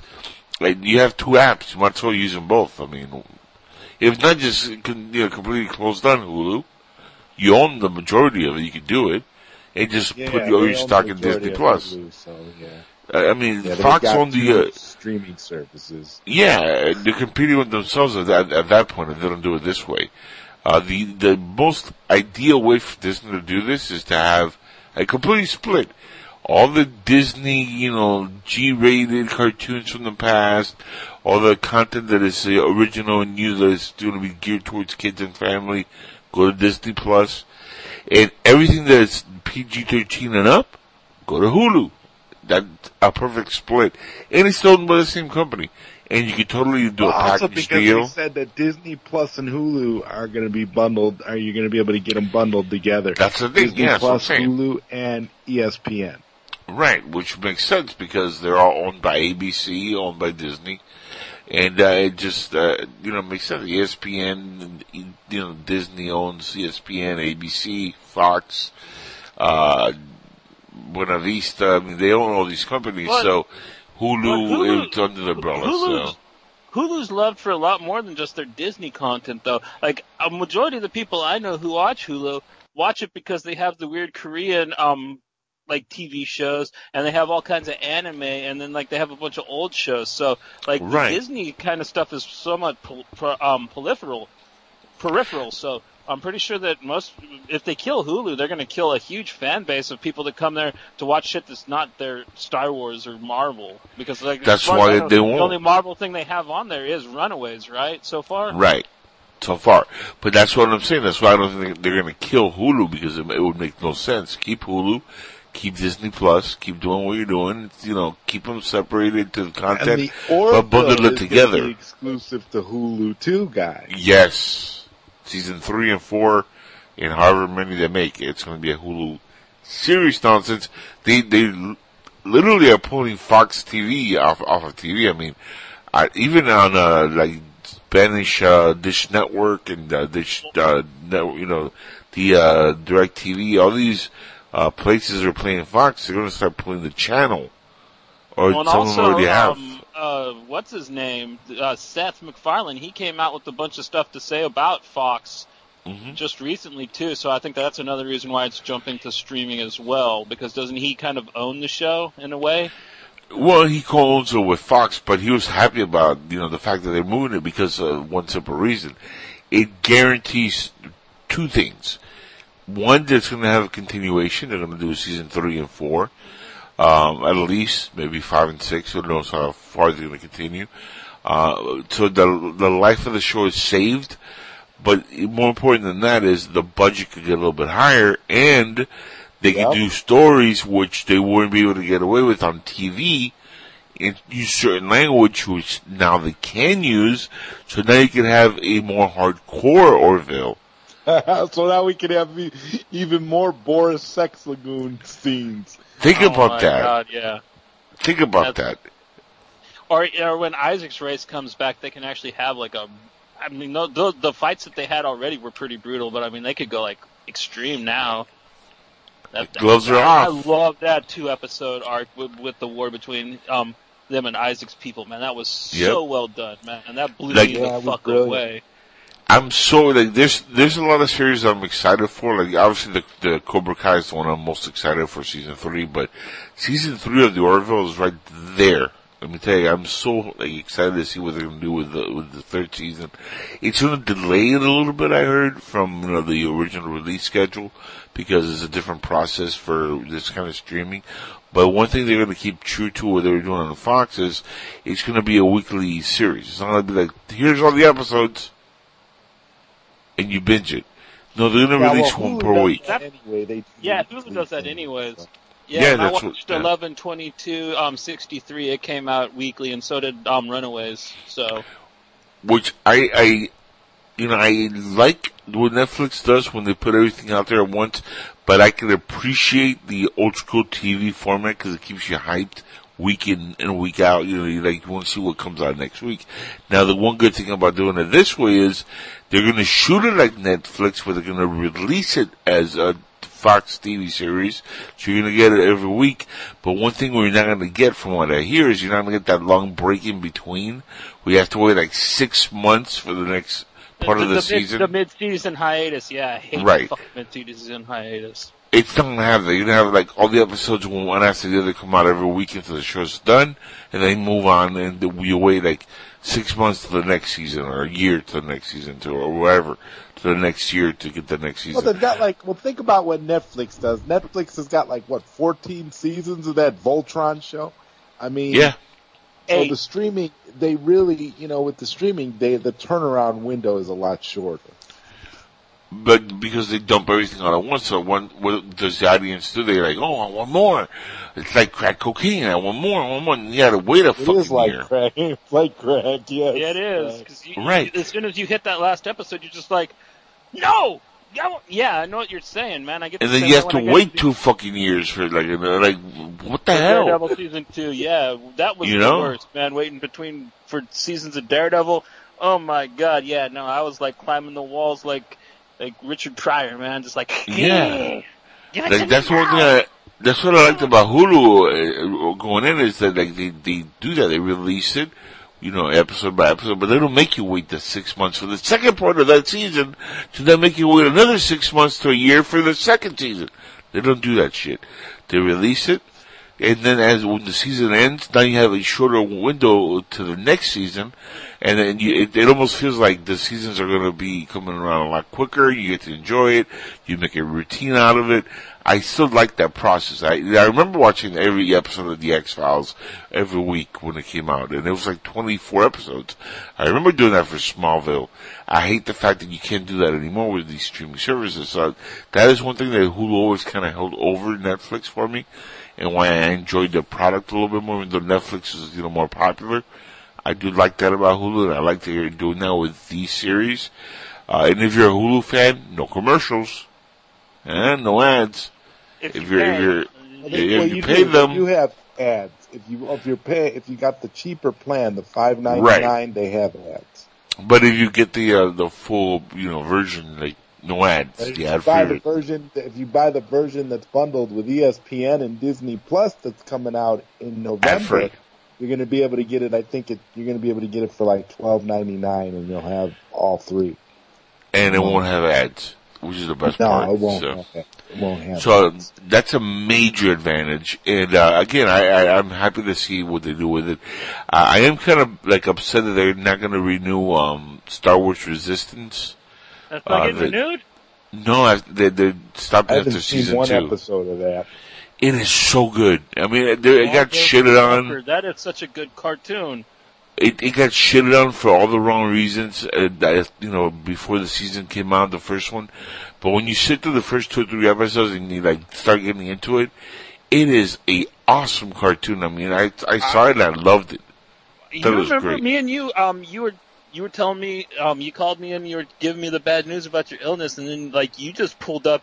You we watched the first I don't know ten minutes of the first episode, and I was so Yep. just off of that. I went and binged it after that, and I I love Resistance. That sucks. I I love that show. It reminded me a lot of one of my favorite animes, Last Exile, but like Mhm. set in Star Wars, which was really cool because like I always thought that like wow, what, I wonder what Last Exile would have been like if it was put in Star Wars and Yep. like somebody else saw it and was like, "Hey, I'm gonna rip this off and put it in Star Wars," and like I'm happy they did because it it was it worked well. I liked all the characters, even the one that was the dumb bitch that totally Mhm. screwed everybody over. Even she was cool. You know what I mean? Eh, eh, like the the whole show, I thought it was really well done, especially when when you watch the the first season, as it ties into the Force Awakens, and you see like a cartoonish version of the Force Awakens. I thought that was kind of neat. Uh, spoilers for those who haven't seen it, but the reason I think why they're cutting it off after two seasons is because now it gets closer to the Last Jedi, and um, I think they're going to stop there as it like kind of like springboards towards the Last Jedi, and not continue forward because uh, they're going to do other things in live action or whatnot. Oh, And, so, uh, so there is a second season. Oh yeah, no, second season's already started. Yeah, the first episode was really good, by the way. I, it just came out. Um, it continues the first uh, season, but they're going to close out after season two and, and stop there, which That's cool, as long as they give it yeah. a nice a nice cap. You know what I mean? Well, That'll isn't it? fine. uh, They they say clone. Didn't they say they're bringing back? They said they're bringing back Clone Wars too. Yes, Clone Wars is going to be on the, but I don't know how many seasons it's going to do on that because remember, uh, initially it was only a handful of episodes, but now they're going to shoot and finish uh, some other episodes that they hadn't finished to make it a longer season. Um, and if it does really, really well, and I'm talking about like downloads and views, you might get another season after that. But uh, we gu- we're guaranteed at least one more season of Clone Wars, which I'm giddy about. I'm super happy about that also. So, I mean, there's a lot of positive stuff with the, the TV, you know, stuff that has to do with Star Wars. Uh, a couple months down the road, we're going to see Rise of Skywalker. So if that's any good, that's a positive going into the, you know, the next couple years. Then you have the Game of Thrones uh, guys doing their trilogy. That's a positive if, if that comes out good. Uh, so I mean, there's still hope for Star Wars as long as Rian Johnson is not involved. I think we're going to be okay with Star Wars. Uh, and I like the fact that they're putting Mandalorian, even the Obi Wan series. I think it makes sense as a series over a movie, and uh, especially if they could give you the timeline between um, Revenge of the Sith and A New Hope, and and really do that storyline, those missing years. You think that a series or a film would be a better idea anyway, because you could tell more stories. You Yeah. could do a whole lot more than just a movie, you know. And So how uh, he got so burnt out and was just ready to just hang out and hide for a while. Yeah. well, we assumed that he was hiding, but I'm pretty sure Jedi to just sit there for like 30 years or 20 years or whatever it was and be like, okay, I'm growing a beard. It's bigger than it was before and I'm just sitting in a cave doing Weird, nothing. weird. You know, it's just been like an awful waste of time. It's not like he's a little green well, see, Yoda guy. that's what him, him and Yoda and Luke all kind of resigned themselves to doing, though. Yeah, but it, it, Luke uh, and Yoda for two different reasons, though. Remember, Obi Wan goes literally to like keep an eye over Luke Skywalker as he's growing up, making sure that he grows up and doesn't get himself killed or captured by the Empire. So there's going to be stories in there that you could tell, um, you know, are, are easy to write and easy to put into production. Yoda, he goes to Dagobah. He's not overlooking anybody except maybe through the Force, keep an eye on Luke or you know, Obi Wan. But he, you know, he's Yoda. He's a little, a little, you know, green guy. What's he gonna do? You can't really. This, you know, he's old. He's he's only alive because he has to train Luke at that point. It's not like he's out looking for adventure. Remember, a Jedi doesn't seek adventure. You know, that's not what you, he's I about. Yeah, no, That's not what he's move to a about. Swamp, learn to play banjo. Yeah. Right. Uh, he was uh, a little bit older, you know, what, 900 years you'll become, you know, look as good you will not, remember that? So you're not talking about a spring chicken Yoda. So, you know, let's, you know, that's the reason why he's a Dagobah. And then you have, uh, it's not a spring chicken Yoda. That's what he I'm is. sold. Yeah, I got you. I got you. And when you look at, uh, you know, other characters, uh, the only one that really makes sense to do something like this would be Obi-Wan. Because of the simple fact that there's those years that you can really play with. Where he's, you know, he, it's open to anything. You could even have Darth Maul come back. And even though he faces him in Rebels, you could have a live version of that. Think about that. You could see that happen on the Obi-Wan series at some point what kind of crosses into Rebels or the parts of other stories that are being told in cartoons, and uh, you maybe can see the cast of uh, Rebels and have Ezra Miller come on and play Ezra, just to make you happy, Johnny yeah, Alpha. that, well, That he's great. he's the perfect casting choice. I I guarantee you they designed that character around that actor because they look so much alike. They're very similar. They're the spitting image of one another. Well, moving on, and uh, the number one movie, of course, is The Joker. Ninety-three million, yeah, ninety-three million. Oh, close to hundred million for the weekend. It beat out Zod's favorite Hustlers. Wow. Yes, destroyed it actually, and it abolished it. It was like the abominable, uh, abominable snowman compared to that Hustlers movie. It crushed the competition. Yeah.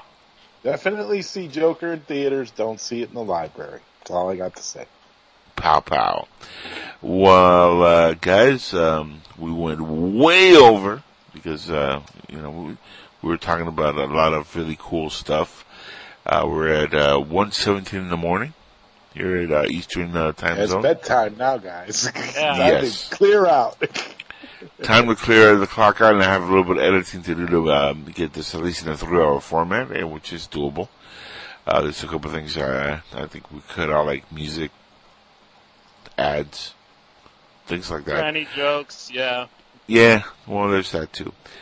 Um, now you gave me another line to cut out. Good job. Um, but no trannies in the uh, final podcast. Blowing hookers. Tico content. No, the Tico content. I hope Well, he then- hears it he's gonna cut out like 45 minutes. You guys went on about that shit for days, yo. Yeah, we kind of did. We we killed on the trannies. Now, that Yeah, was sure. kind of it was, yeah, but it it was well deserved. You guys were reliving a moment. Yeah, I gotcha. I mean, I have no idea who this fellow is, so I, I, that's why I stayed quiet. But yeah, it, it, Well, we're seemed gonna- like you guys were reliving a real episode, so that was cool. We're gonna call this the full circle version of the round table because we all went full circle here with Tico and other things. With that said, everybody, uh, Yeah, you know, Downton that's- Abbey, um, Mona Lisa Smile, and lots of Yes. lots of full circles made. Oh, Yeah. Tom Holland, yeah, Tom Holland came back up a couple times. Tom Holland. Oh wow. I think we all enjoyed uh, the Tom Holland part a little bit too much. I think we did. Yeah.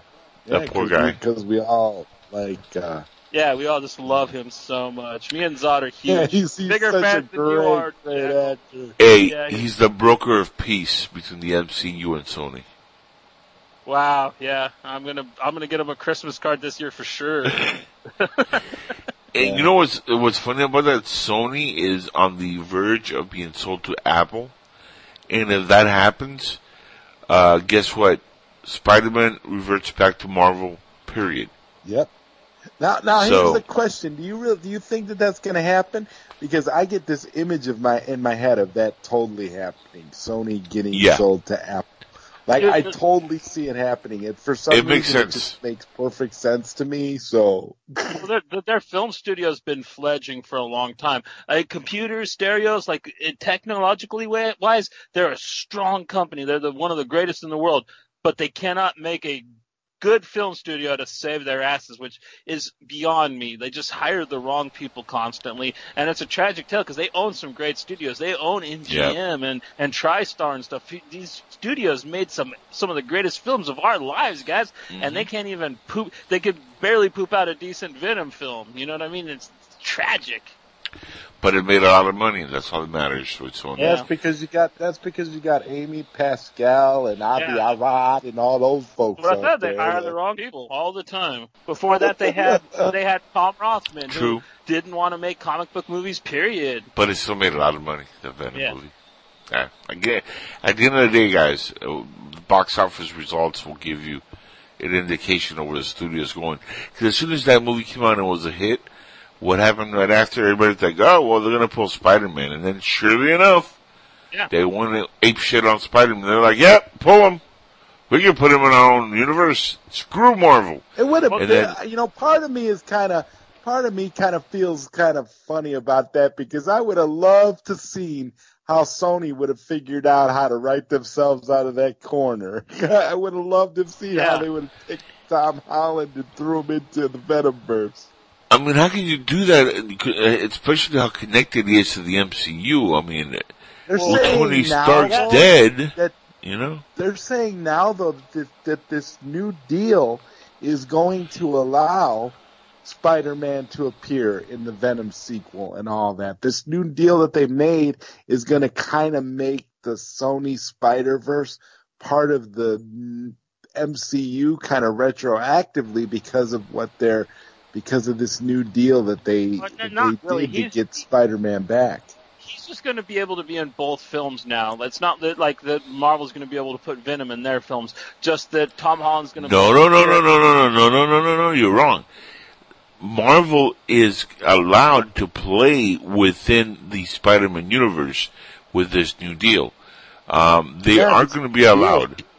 This new deal's Yeah. pretty good. There's a reason why they only did they signed they set it up for two for two more movies, for two more MCU movies, and it's Mm-hmm. also it also allows Tom Holland to appear in Venom and whatever, you know, whatever Sony verse movies they're doing because Sony is eventually going to take Tom Holland Spider-Man because MCU is only going to get two more movies, but they'll probably, you know what, and that and that's assuming that Sony is still in business and still owns Spider-Man by then, because like you guys have said, been saying, by then Apple could own them, and then the revert the rights Right. back to Marvel anyway. So it doesn't really, you know, so it's one of those things where Sony is just trying to do whatever they can do now to maintain and keep some sort of money coming through with Mm-hmm. the Spider-Man franchise. So that's what that's about. Right. But here's the, here's the Writing on the kicker. wall. They're about to get sold. Like you said, it's it's gonna happen for real. But here, here's the kicker. Whatever they do on the Sony side for now reflects on the overall story arc with Spider-Man. So if, for whatever reason, uh, they have a Vulture in this, in uh, the next uh, Spider-Man movie, they can have Vulture come out in a Venom movie because it's all connected.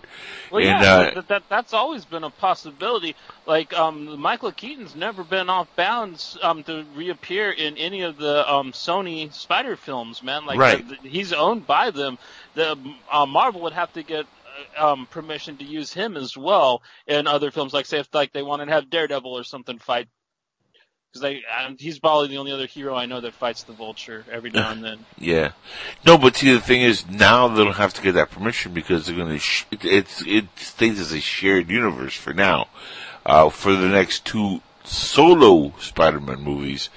But there's, you know, also if they do another Avengers, which they're going to do, um, other spin-offs, Captain Marvel, which is one of the movies that they're definitely going to have Spider-Man involved in, uh, the sequel to Captain Marvel.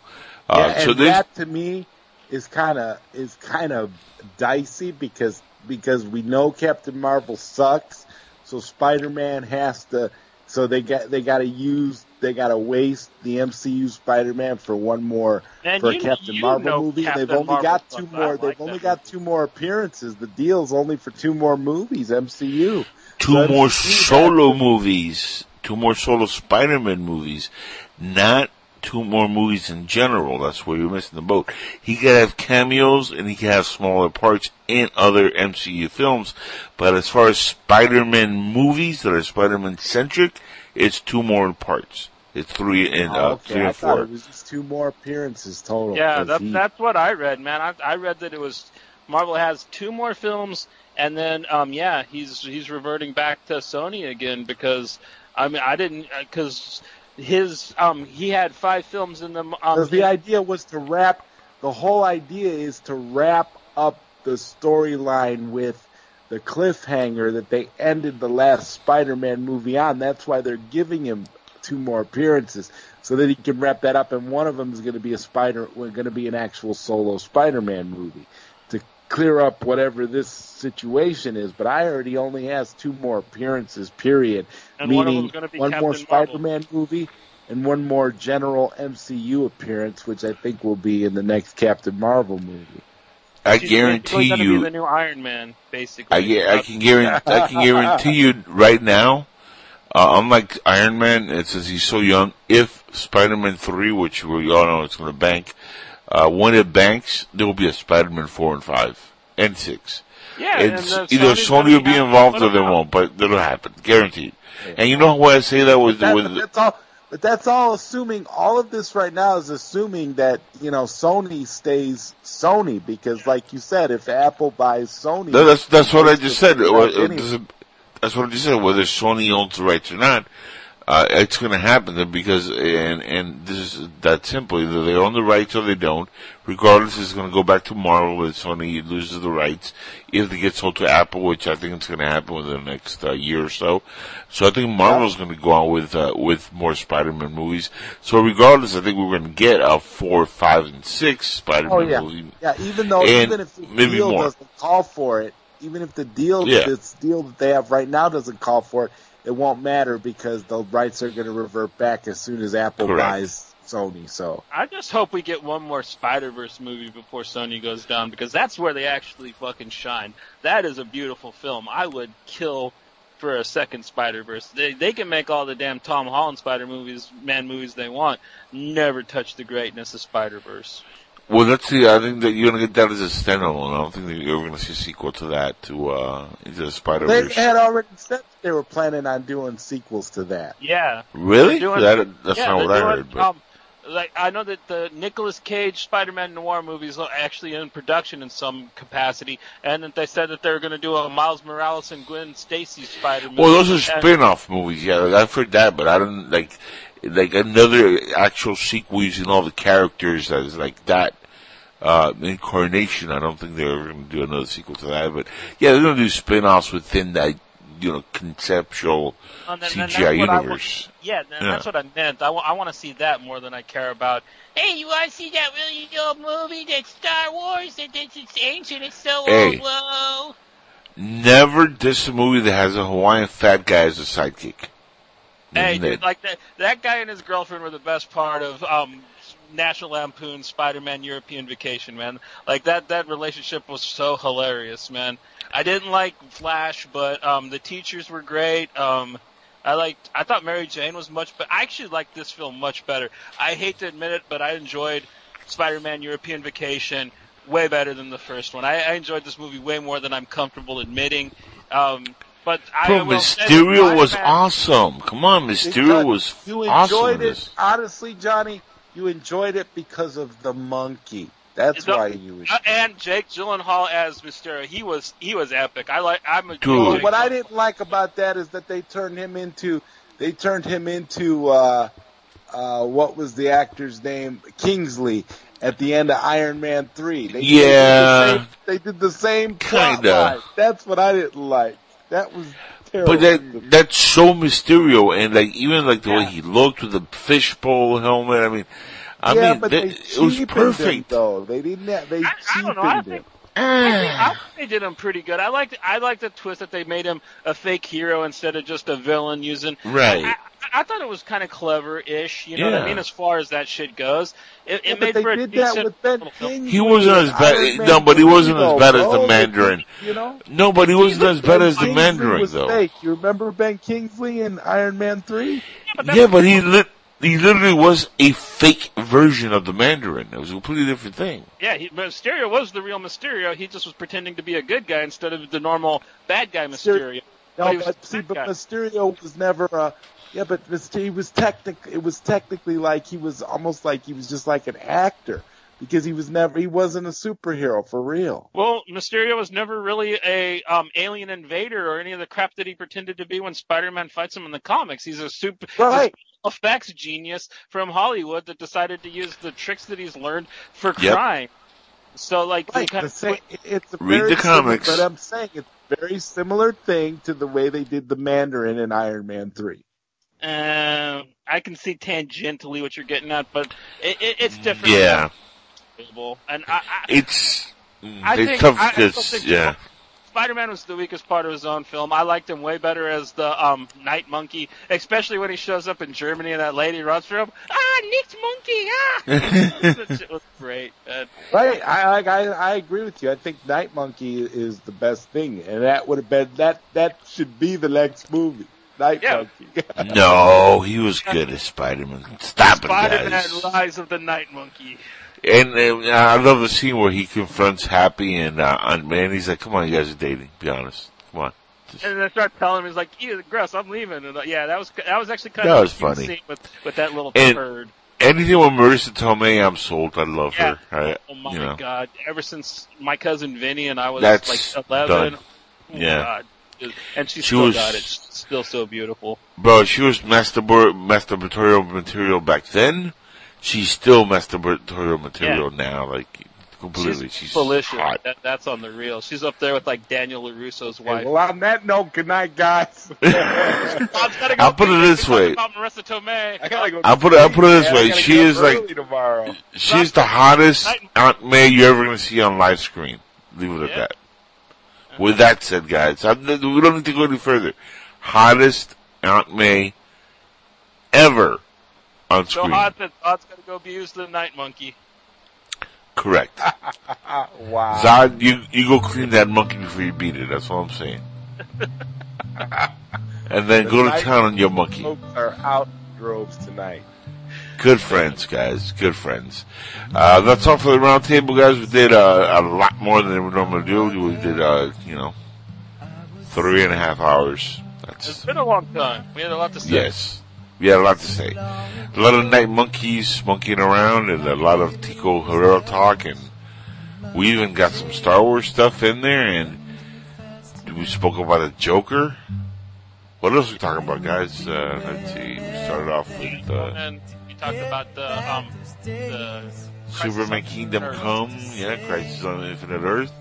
Crisis on This- Infinite Earth, and you know what? Uh, Suicide Squad, and Vader, and hey, and hey, uh, yeah, released the Snyder Cut. We, we said that. a- I said that a couple times. Um, yeah, it was great. This, yeah, no, this is this is a fun episode. It was good. We had a lot covered, and hopefully we can come back next week and not in three months uh, or two months or whatever.